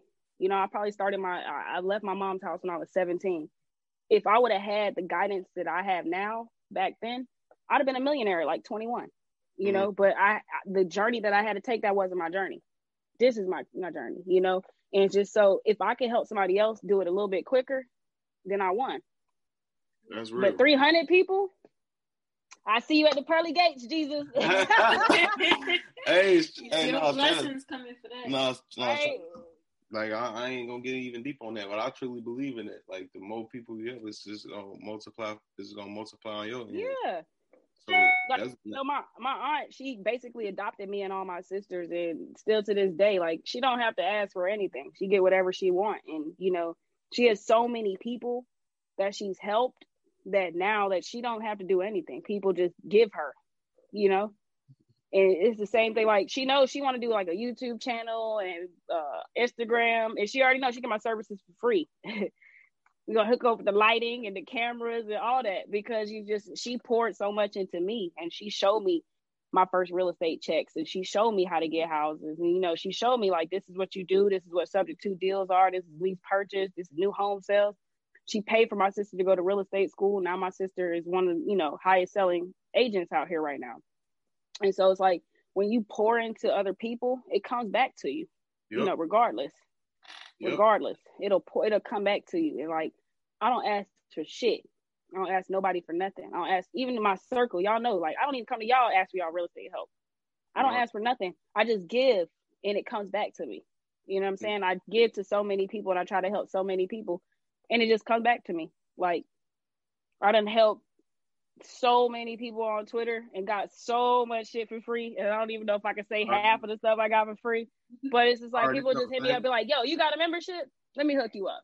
Because like, you done you done helped me get like twenty bands this year. You know, I've had people send me stuff, and like it's just it's beautiful. You know, I'm not saying that I do this to get free right. shit, but it's just like, right. damn, like I really helped you make that money for real. Awesome tweets. That's amazing. That's amazing like I think sometimes we underestimate how how impactful our reach is. Mm-hmm. So, you're doing it every day. You might be tweeting whatever you're doing every day. It might not feel like it's nothing to you, but it's somebody out there with when when they reading that specific things is everything to them in that moment. Like they needed mm-hmm. that, that moment. Mm-hmm. So when they see it, it's like, man, that mean that meant everything to me. That was like I needed that, and they go out, they implement, they act on things, Next thing you know, they like, hey, you got a random person reaching out to you that you never spoke to before, mm-hmm. never heard from before. They like, hey, I need, no, not even I need it. like, hey, man, if you need something, let me know. Well, I want to give you this. I want to support you. You help me do X, Y, and Z. You like, damn, for mm-hmm. real? For that real? was just a normal. All right, I just tweeted on a yeah. Tuesday. That was three sentences. look, was, I, look, I, I told my aunt that because she taught me a valuable lesson when I was a kid. We was in Marshalls shopping. She was like, "I picked something up." I was like, "I want this." She was like, "Do you love it?" I was like, no, I like it though. She said, then put it back. Right. And then she told, she said, if you love it, then buy it. Treat yourself. If you didn't mm. like it, just a little bit and put it back. Right. And so that always stuck with me. My little homeboy, I told him that same thing. I said, stop buying the stuff that you like because you, you know, blowing money. Only buy things that you truly love. You know, like mm. you, I want it. I gotta have it. Treat yourself. And he came back to me. He was like, "Man, I saved so much money. I stopped buying bullshit." Da, da, da, da. I had to go tell my aunt. I was like, "You remember that one time you told me this?" and I told him this, and he said, "I changed his life." You like, you see how that happens? Like, just it's just paying it forward. Like, I, I got so many different little scenarios like this where she done changed my life, and I done turned that and helped it change somebody else's life. So like, to go back to the original question, that's really FSO just changed my life just off the simple fact that like something that worked for me that I turned around and gave to somebody else, I didn't know if it worked for them. Mm. But mm. tenfold it worked for them. Mm. That's what it's all about though, is treating people right, doing good by other people, you know, just living. Mm-hmm. Mm, yeah. mm-hmm. And I know this is one of the questions that Deanna she wrote down, but I'm like, I'm gonna still I'm gonna still myself. So what's the what's what's the what's all that Zach out there? You tripping? but nah, yes. Um, one of the questions I had was, what's the um, what's the secret to being disciplined and what was the other word? Consistent. And consistent. So secret of being. So this may sound crazy, but you ever seen the like the graphic of the bunny rabbit on the treadmill with the carrot being hung in front of them, and they just running, but yep. they never get the carrot. Yep that's kind of me in my life, but I'm gonna get the carrot. You feel me? Mm-hmm. that is how I feel with everything. It's like, okay, like I don't, I'm not an early riser, but I be at work at 6 a.m. in the morning on time. You know what I'm saying? Why? Because my end game. You know, and a part of that is when you're working towards your goals, one thing for me is to be able to see that little bit of progress. Like we may have a hundred steps to take, but I need to see that I took two and a half steps today, or I took one step today, and I'm a little bit closer. And for me, that's huge. So for to stay consistent with me is to see that end game. Like these last couple years, I saw the end game. It was right there. My townhouse on a golf course, 2,800 square feet, two car garage. It was right there. Then COVID happened. but it's still there, you know, to see, okay, if I just keep doing this, I can have everything that I want. If I keep doing this, I'll have this. If I keep doing this, I'll have this. And, you know, I used to be homeless. You know, I was homeless a lot as a kid. And now I'm the total opposite of that. Like I don't have to worry about my rent. You know, I didn't go to work for a long time and I was still able to pay my bills. And one thing that's always been always been in my mind is if you keep going, you're gonna be a little bit further from where you were and you're gonna be a little bit closer to where you want to be. So you can sit here and you can have a pity party, or you can keep walking forward so you can get a little bit further away from where you were and a little bit closer to where you want to be. And that's how I stay consistent and stay disciplined because it's like I can sit here and cry, but I'm gonna still be in this spot. Or I can see, keep wiggling and make a move. Make you know what I'm saying? And make a move. Like I could have literally sat down and cried for the last six months. Mm. But I but I didn't. You know, I finished my book, I dropped my book, I made record sales, I did this, I did that, you know, I was able to get some deals in my pipeline and now I'm I'm back at the bank like, hey, I'm ready to go. Like, what's up? I'm, I want my house. And so for me, is that end game, always knowing that, hey, there's a carrot at yeah. the end of that treadmill that you got to get to. That's what you want. Don't look around you. Don't look at the bystanders. You know, tunnel vision, put your headphones on. You want that at the end of the road. You got to go get that. Yeah. You know the steps that you got to take to go get that. You got to wake up early. You got to show up to work. You got to do your job. You got to get your paycheck and invest your money. Yep. Because it's, it's always another moment coming, and like that's why mm-hmm. I was, I was kind of like upset with the people like when the pandemic first popped off, and it was like a narrative people was telling people, oh, it's okay to sit down and chill and not do nothing. You know, it's a lot going on. It's a lot of confusion going on. You can sit down and I know it's a lot on you. Just relax. Don't do anything. And I'm even seeing you. You was one of the people that was like, nah, y'all need to be learning something. Like this ain't gonna, this pandemic ain't gonna last forever. And you don't want this to end and all you did was just sat on your couch because it was too much stress. It was too much. I mean, know. one of my tweets that actually played out is playing out right now. It's like unemployment ended. A lot of people sat on their ass. Yep. And here we are. Yep.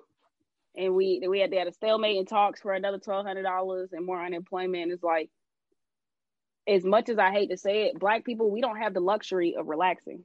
Not in this country. I don't care what's going on. I don't care if the building is burning down and on fire. We do not have the luxury of running out the building first. Yeah. Sorry.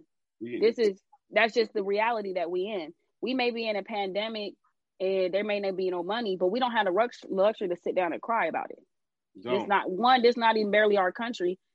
Two, you know what I'm saying? We just don't have that luxury. If you sat there and cried about it, now you still ass out. Right. Meanwhile, like, every other, everybody else, they done shifted. They done pivoted. Pivoted. Mm-hmm.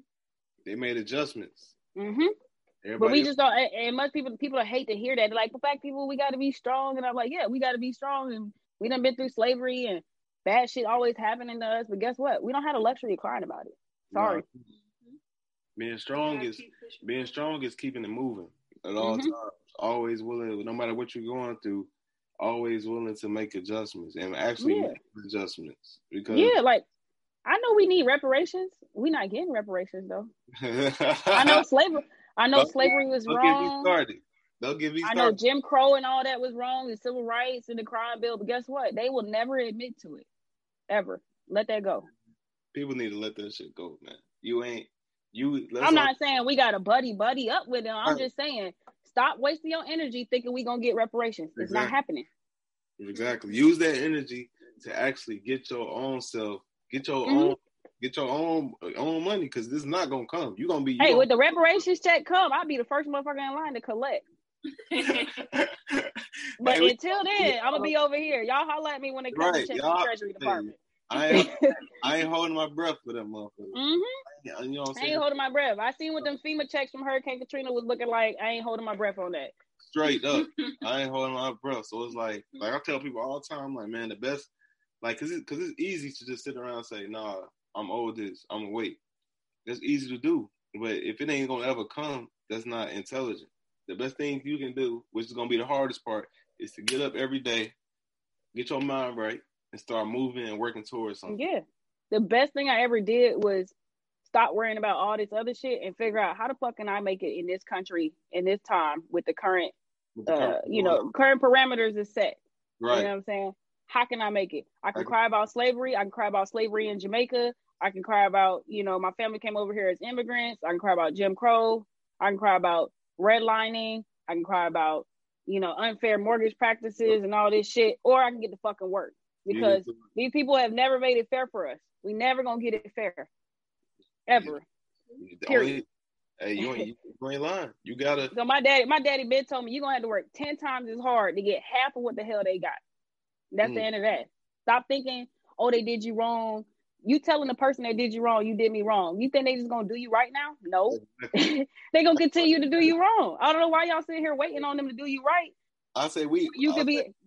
No, go my, ahead. My bad. I was just saying we all we all came up in school. We all seen bullies bully other people. When has the uh-huh. when has a bully ever stop bullying just because they say, "Hey, man, you treated me wrong." Stop when they bullying. got knocked the fuck out. exactly. It's the. and, a, hey, how you knock the bully out? You get in the gym and you get your weight up. exactly. It's a lesson in that. Hey, what they, what they say on "Don't Be a Menace" message. It's a lesson in it. You know? Look, people be like, "Oh, you going you not look." Let me tell you something. Crying in a bully face don't make a bully stop stop beating you up. They don't. It don't. even more. They're like, gonna beat you even more. That's why I always tell people, I'm gonna say, man, focus on yourself, or focus yeah. on your surroundings, your family, and try to elevate your family into the immediate, uh, a higher position, and mm-hmm. therefore y'all can help other families. But it ain't gonna work if you ain't, if you try, if you like what I said in the beginning, if you at this low point and you trying to make sure it's trying to save everybody.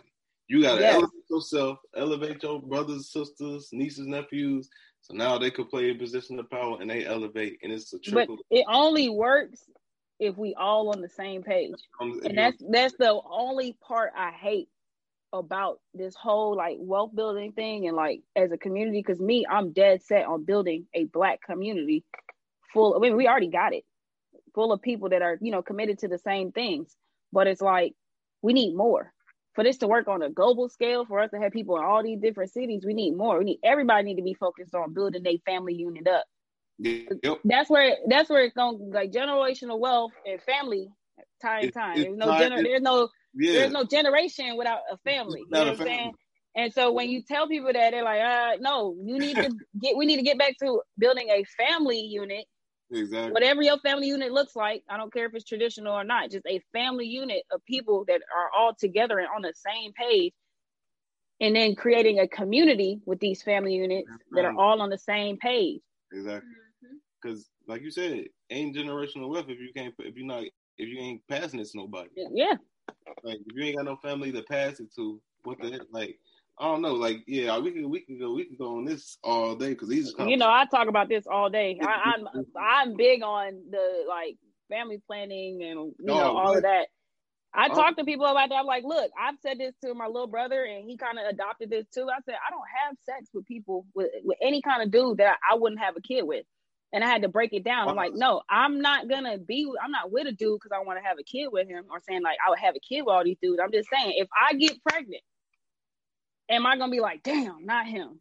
Right. No. Because to me, family planning is everything. You know what I'm saying? And like who you have kids with, who you mix your DNA with, that's everything. Down to their personality, down to they who they parents are and what they what they family be on. Like all that goes into your child. Mm-hmm. You know, that's your seed. So to me, family planning is everything. So it's like I'm not gonna mix my DNA with somebody that is not on the same page as me, at least. We may not get along, but I need to know that if something happens to me, you on the same page as me, so our seed to come up in the right way. Come up. Mm-hmm. And that's what I And I mean, I don't talk about this with a lot of people because they don't understand that. Like, sex is just sex. No, it's not. Right. No, it's not. no, it's not. to you, it is. Yeah, it's it's way. But it's, yes, it is a fun thing to do and all that. But like, you got to understand, like, sex started reproduction. Yes, that's okay? what it's for.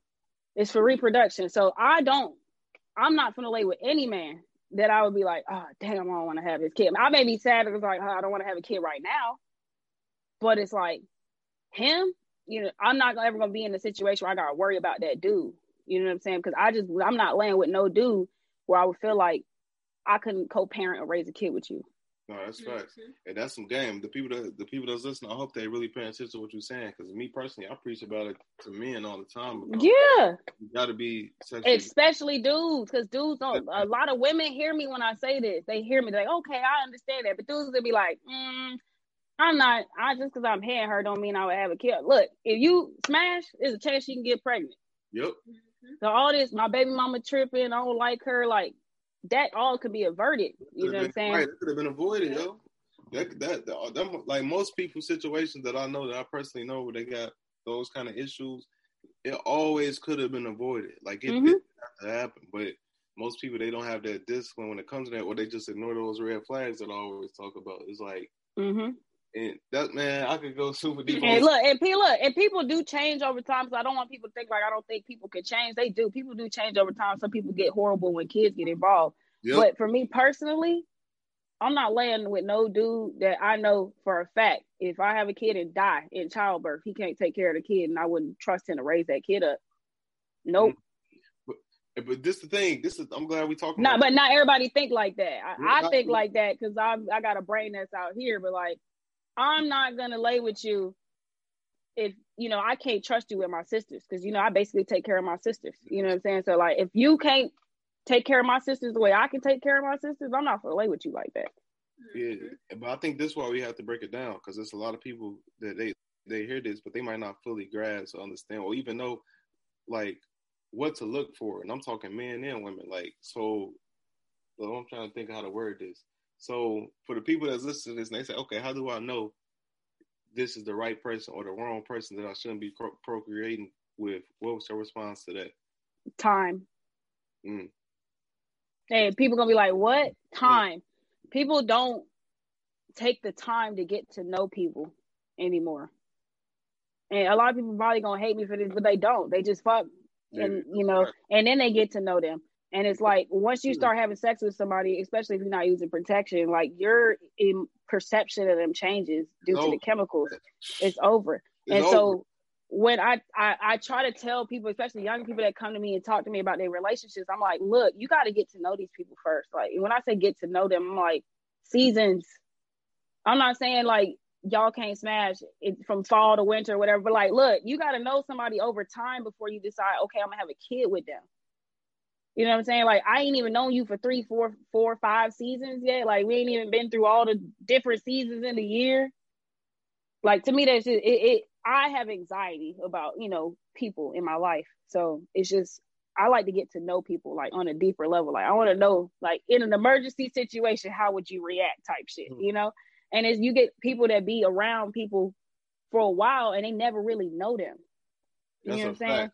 They That's know their favorite food, but they don't really know them. You know what I'm saying? They don't know their weaknesses, their strengths, how they move in certain situations. You know what I'm saying? Like he treat his sisters good, okay, but like that's not the only thing that you know you should be looking at. Yep. Uh, just about every dude treat his sisters good. you know, like that's not he treat his mom good. Okay, a lot of dudes treat their mom good. That don't mean they treat he gonna be treating you good. Yep. You know what I'm saying? So you got to look at it. And a lot of you know, I I feel like a lot of young women and young men too, they get caught up in the other person because you know they weren't loved enough as a kid and they didn't have a lot of the, the nurturing aspects and I can admit when I was younger, I didn't get a lot of hugs when I was younger. You know, I wasn't like I came up in a Caribbean family. We wasn't like a hugging, cuddling, nurturing family. You know what I'm saying? I had to kind of I real I had to realize that about myself as I got older, and I had to check myself because you know like everybody doesn't grow up like that, and so people be like, "Oh my God, Tara!" I'm like, "Why the fuck is you touching me?" you know, like why this why are you doing that and you know i kind of became like standoffish i realized okay other people and other families hug and shit right. like that and they're always like touching on each other and that's why my friends always want to touch on me and i'm like why are you what are you doing? You know? So like you have to kind of grow and understand people and then you got to understand that people grow. I'm not the same person that i am when i was 20 versus the same person that i was 25 and so people are just so ready to be relationship goals that they don't never truly learn themselves. And they don't ever truly learn what they like and dislike and they jump into the situation with somebody and this person do something that they realize they really dislike. Mm. and now it's a big thing and that could have been avoided if you would have just learned yourself but since you don't know yourself you can't expect the other person to know you Yeah. Man, you dropping some shit. I, I I really hope they really people really taking heed to this because one of the things that I mean, it's real. Yeah, it's it's man, it's extremely real. It's extreme. It ain't. You gotta have these conversations. It, you gotta have these conversations. It ain't no game too. Like like you said, time. Like you, like what you said. People have sex first, then they try to get to know each other later. But that's a terrible strategy because at the end of the day, when you like, man, like that's why I always tell people. I be like, hey, yo, this gonna sound wild, but you probably still try to hold off on that because whenever you do it, it's gonna throw like whenever those red flags happen, it's gonna make it harder to leave. It's it's that, scientific. It's, scientific. It's, like, it's scientific. so it's like once you, you start intermingling that the yeah. fluids with chemicals like receptors, all of that, it all goes into it. So now that person is not exactly as bad as you thought right. they were. No, they are bad. right, right. Whenever they do some BS, you now you like, uh, I'm gonna ignore it because you already. Mm-hmm. I'm saying as opposed to if y'all wasn't doing nothing, it's gonna make it so much easier for you to be like, mm-hmm. all right, put that person to the side. Because I, me and Deanna, we've been together. We've been together over five years, and we still getting to know each other. I'll still be learning new stuff about her to this day. So yeah, imagine, and you be shocked. And I'll be shocked. So imagine, imagine, imagine if I got we met and I got her pregnant a month, two months afterwards. I would have no idea who I impregnated because I was like I said, we've been together five years and I'm still learning new stuff. I'm pretty sure she probably feel the same way, learning new stuff about her daily, monthly, weekly. You know what I'm saying? Look, damn. You know I saying? see horror stories all the time. I remember I read this one on Twitter. And this girl was like, I think girls should wait you know, I got pregnant and then I found out that my child's father, his dad wasn't really like involved in child caring. So he don't change diapers and he think it's a woman's job to do all this. I'm like, damn, that's tough. That's tough. Mm-hmm. That's tough. He think he think he only go to work and she should only care for the kids. And she was just kind of venting about how she was just kind of like bogged down. She was just drained. And I'm like, damn. And I felt bad. I didn't want to say it to her, but in my head, I'm like, you could have learned that about him a lot earlier. It was not like, oh, you, you know what I'm saying? Because she was just like, you know, her. I found out that his dad was like this, and he wanted to have kids exactly like this. And I'm like, damn, you had a kid with somebody without having a conversation about kids with them. Anything. Mm-hmm. And, the, and, and, the crazy part is that's normal these days. That's the new mm-hmm. normal. Everybody in a rush. Everybody in a rush for for whatever reason. I don't know, but it's like everybody in a rush to pro, pro reprocreate with whoever they with, beat them, mm-hmm. smash mm-hmm. instantly. Like it's the it's the culture right now. Mm-hmm. Yeah. but yeah, and that's what another that goes with taking social media breaks. Is like me, yeah. I'm I like I'll see stuff like that, but I don't really subscribe to a lot of stuff like that. But I know there's a lot of people out there, like young women, that might may see all these young girls with kids and a husband and a house and a nice car, and they like 23 and they sitting there like, damn, damn, that's, that's what I want. So right. now they want to go try and see whatever dude first want to be ready to go down that aisle with them, you know, and then they end up married, married and miserable in their early twenties. You know, I feel like a lot of people should take more time and just getting to know somebody and getting to know their quirks and getting to know like, oh, this person like this or they don't like that, and get to know like how well do you really mesh with that person, you know? because I'm just not like I'm the type of person. I'm not just gonna go out there and and make new life with just somebody, just anybody. I feel like I, I take that very very seriously. You and you and, and, and you shouldn't. That's the reality. that's the reality, man. I really hope people paying attention to that because I'm I'm pretty sure there's people that's listening. They've been through the situation, so it's nothing they can take back. But mm-hmm. for the mm-hmm. people that can avoid it, I hope y'all paying attention, man, because you don't want that. Yeah. You that, that headache it's because it's gonna be a headache, whether you believe it or not. It's gonna be a motherfucking headache. So it's yeah. best if you avoid it. Try to avoid it right now. That, but like you said yeah. though, that's why breaks from social media is important. I know me personally because we had uh, Dawson on the podcast. Because I was thinking about taking a social media break since like the summertime, but I'm like, I don't know when I'm gonna do it. And I talked to Dawson. That was the first thing he said. Like, yeah, I took a 45 day break. I ran up a crazy bad. Ooh, ooh. I'm like, yep, that's the confirmation I need. It's time. Mm-hmm. like it's time. Let me. Let me I mean, it's gonna get even worse during the holidays. A lot of oh, a lot of uh, people. Yeah, no, the depression numbers during the holidays with social media have gone up like crazy because not only are people alone, they're alone with their phones, and they're looking at all these people with their families who are buying them new cars and new houses and ten thousand dollar watches and bags, and it, it, it's literally playing on their mental. Like it's literally disrupting their whole site. Like they're it's just everything. It's just bad. And I, I encourage. I look. I tell you, get the hell off social media from like after Halloween to like after February and people are like, why? Because I'm like, sir, if you're the kind of person that you may not even be like a jealous kind of person or a person that's just envious of anybody, but you may just a little bit, you see it and now you want it. Yep. And now you you kind of sad because you don't have it. All off of just seeing it all on social media. On social media. Like save yourself the you know save yourself that unnecessary un, you know uncomfortableness and just you know don't look at it because some people think like, oh, I don't have a boyfriend or I don't have a girlfriend or I'm not married yet. It's the end of the world. I'm lonely. And I'm like, what do you mean? You have yourself. Like, what are you talking about? You know? And they think, yeah, they think that they have to have somebody to be a complete person. And then they go on social media on Valentine's Day weekend and they see all these people getting pampered and, you know, taken care of and all this wild stuff. And they will think like, well, damn, nobody loves me uh, I don't deserve things, or you know, um, mm-hmm. I'm not complete. And I'm like, damn, why are you doing that to yourself? You know what I'm saying? Like for real, don't stop. Like social media is such a facade. Like a lot of these people, they be doing these Valentine's Day videos with the rose petals into the room. Maybe like a photo shoot or something. Like yep. you are getting played. And there are some people that have these really crazy, outlandish gifts for their partner, but you cannot compare whatever you got going with those people. You know what I'm saying? If you want more, go for more. Shit, go get that shit. No. But don't sit there in a pity party because your boyfriend ain't buy you a sixty thousand dollar bag and you know damn well he makes seventy five k a year. Like you making yourself miserable, like literally.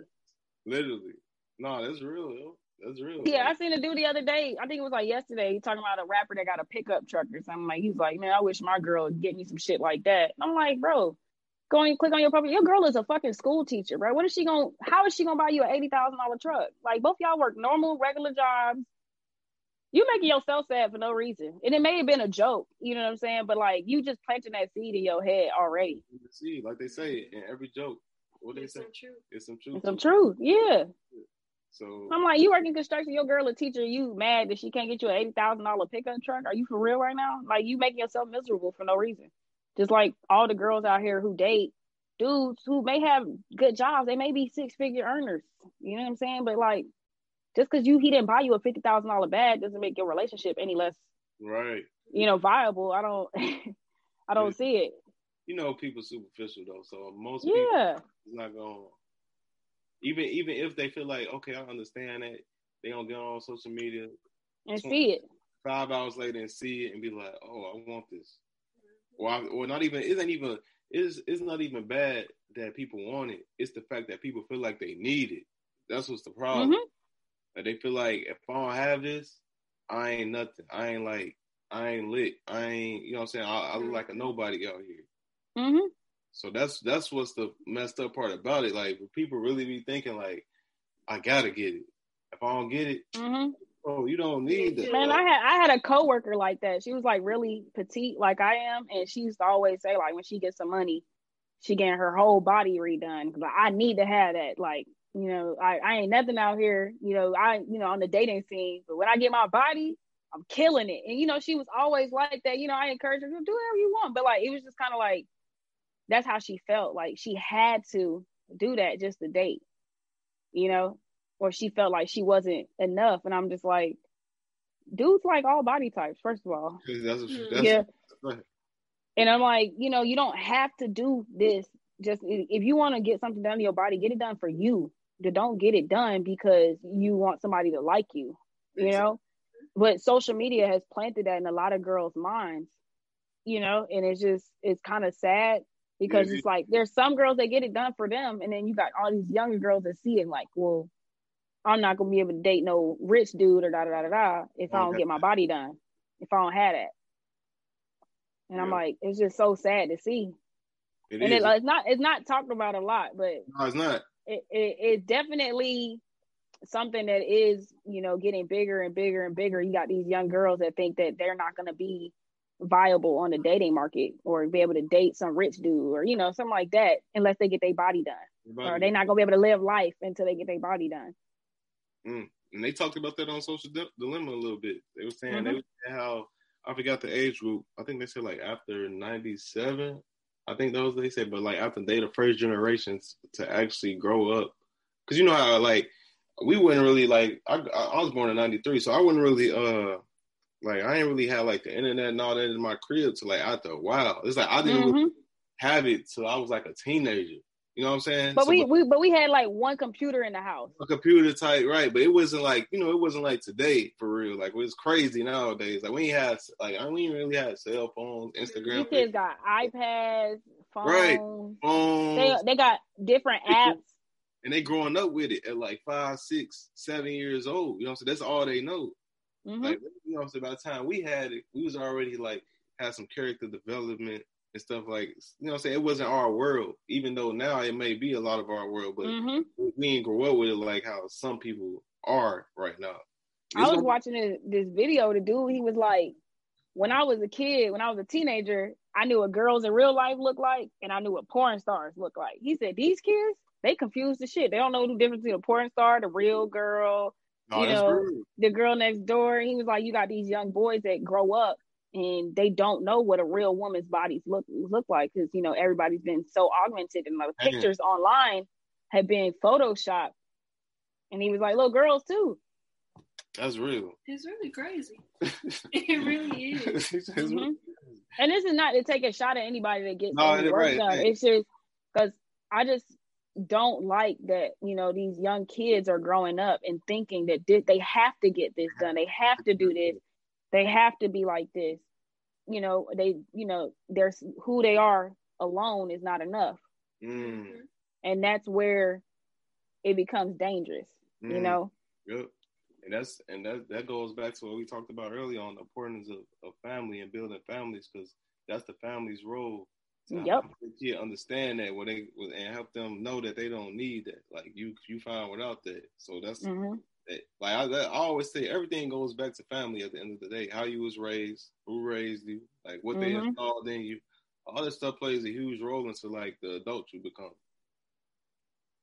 That's, I mean, it go it goes on both sides. Like even these young girls. my girl was like, "My boyfriend need to be six six, full. He like he need to have muscles. He need to have a job, a house, a car." She was like nineteen. I was like, "Damn, how's nineteen year old boy right now?"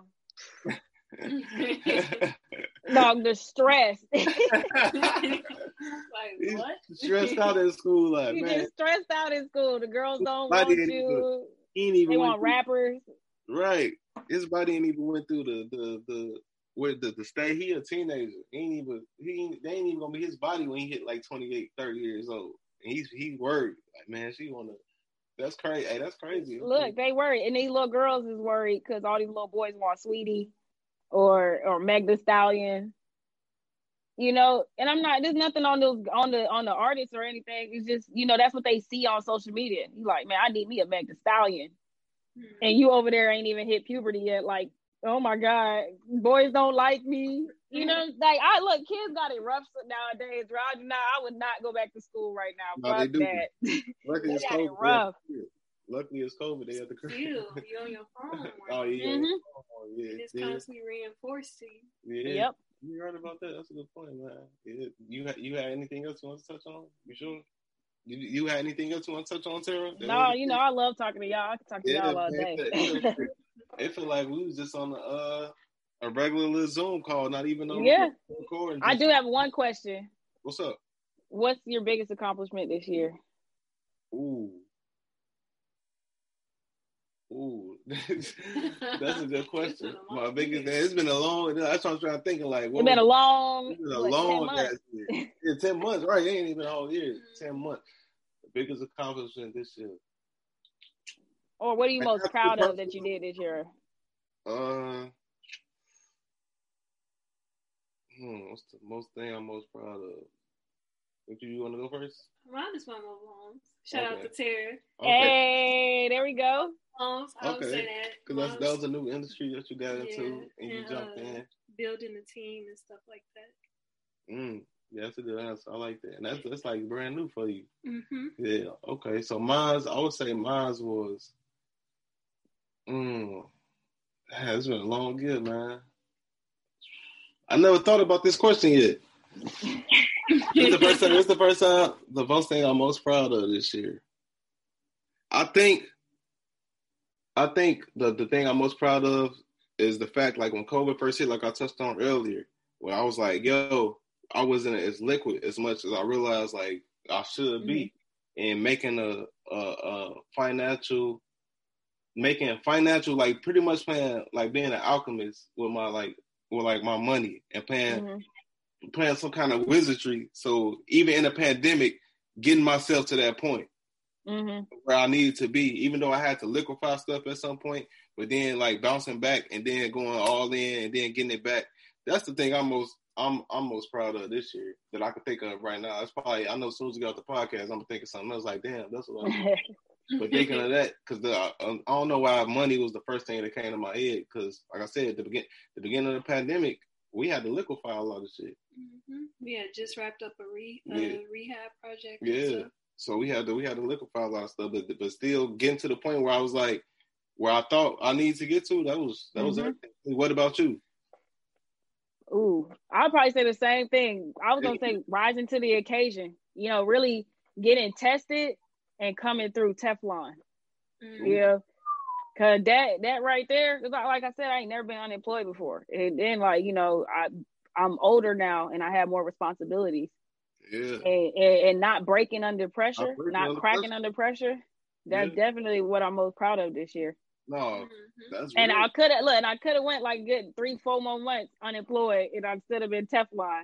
So just that right there, I'm most proud of that this year. So I'm like, damn, I really did that. I used to be homeless as a damn kid, and I got hit with a curveball out of nowhere, and I handled it. And you handle it, and you handle it well. Like that's something to be extremely proud of, because there's so many people that that we know, probably we probably know that didn't make it out, and they're still probably in a in a bad place. And we wish mm-hmm. them but it's like it's so many people that they went through that, and for you to go and so many people to go through that and make it out and be back where they was at, like man, that shows that shows that's this that's a lot of problems, right? a lot of strength, right? Yeah, that's a lot of strength, especially oh, like yeah. You in you in school just like we in school, running mm-hmm. a business just like how we running a business, and to be still doing all this stuff and still come out like walking into 2021 on still they on better than we walked into 2020. Yeah. yeah what? I got more money in my bank account right. now. Yeah, what? I did that's before. Crazy. And it and it yeah, that's yeah, that's that's hands down. That's what it's all about. Yeah, that's hands down the thing I'm most I'm most proud of for real. And then now I'm I'm here with my fam. I ain't seen my fam in two years. We we've been out by the time we leave, it'll be a month that we've been out here kicking it with them. Like that's that's priceless. If I wasn't in no, I'd be like I said, like man, if I wasn't in no in a good uh financial place, and I like still was attached to like working for my time, I wouldn't even be able to do this. Because last time mm-hmm. I came out, I tweeted about it. Last time I came out here, I couldn't even stay long because I was in the military at the time, so mm-hmm. I had to get back. Get you know what I'm saying. But now I came out, I'm like, they like, how long you staying? I'm like, I'm gonna stay till whenever I'm ready to leave. Till you feel like going home. And then when you move to Texas Right, then, right, then, eh, right. That's another. That's another. I forgot about Y'all gonna be like, them, that's a quick little flight. That ain't that Cali flight.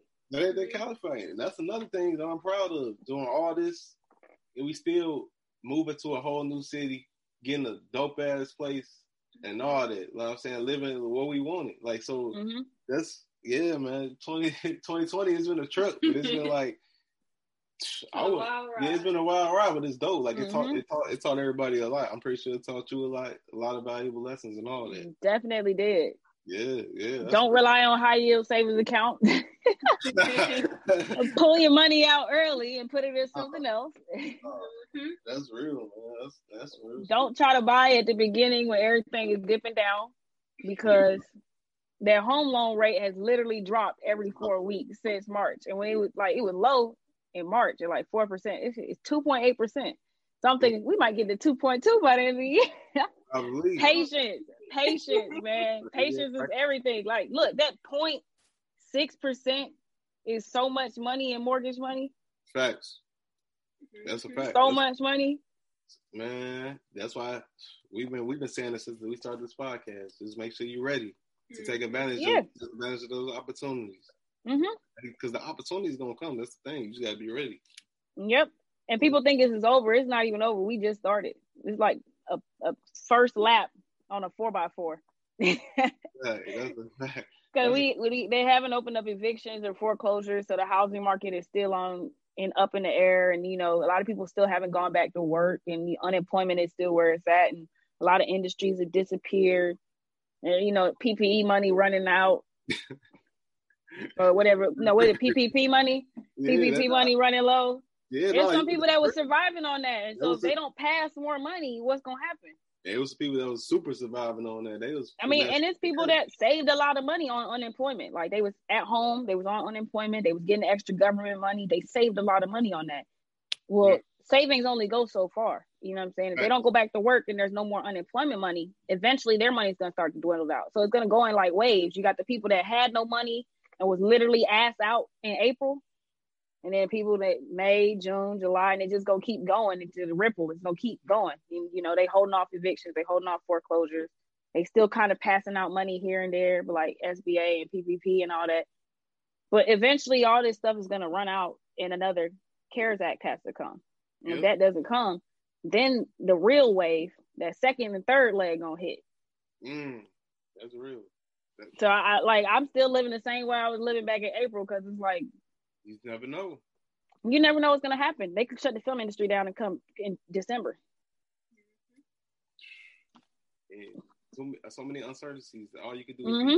all you can do. all you can do is just make sure you doing whatever you got to do to get to your end game, but you making sure I can always stay ready. Stay ready if anything pop off.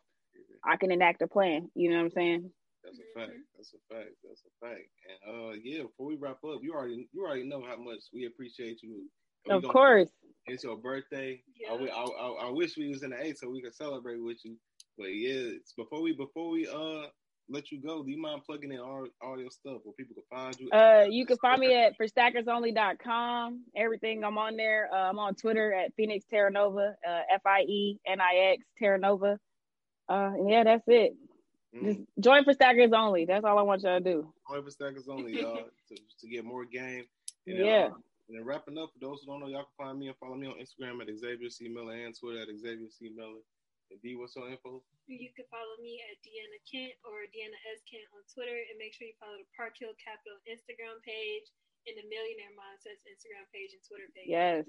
And that's all we got for y'all. Appreciate y'all tuning to another episode of the Millionaire Mindsets podcast.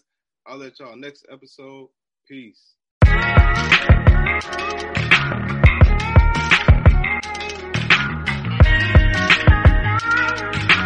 Turn me up some. Gotta get your brain right if you're trying to make a million dollars. If you ain't gonna do it for yourself, then do it for your mama. Only stay surrounded by them people if you know they solid. Elevate your hustle up today to double up your profit. Trying to learn some game, Xavier gonna talk about it. No Deanna speak that shit that everybody vouching. Ain't no more excuses valid. Get up off the couch and get up in your bag. To your bank account, need an accountant. I study millionaires cause I was born a visionary.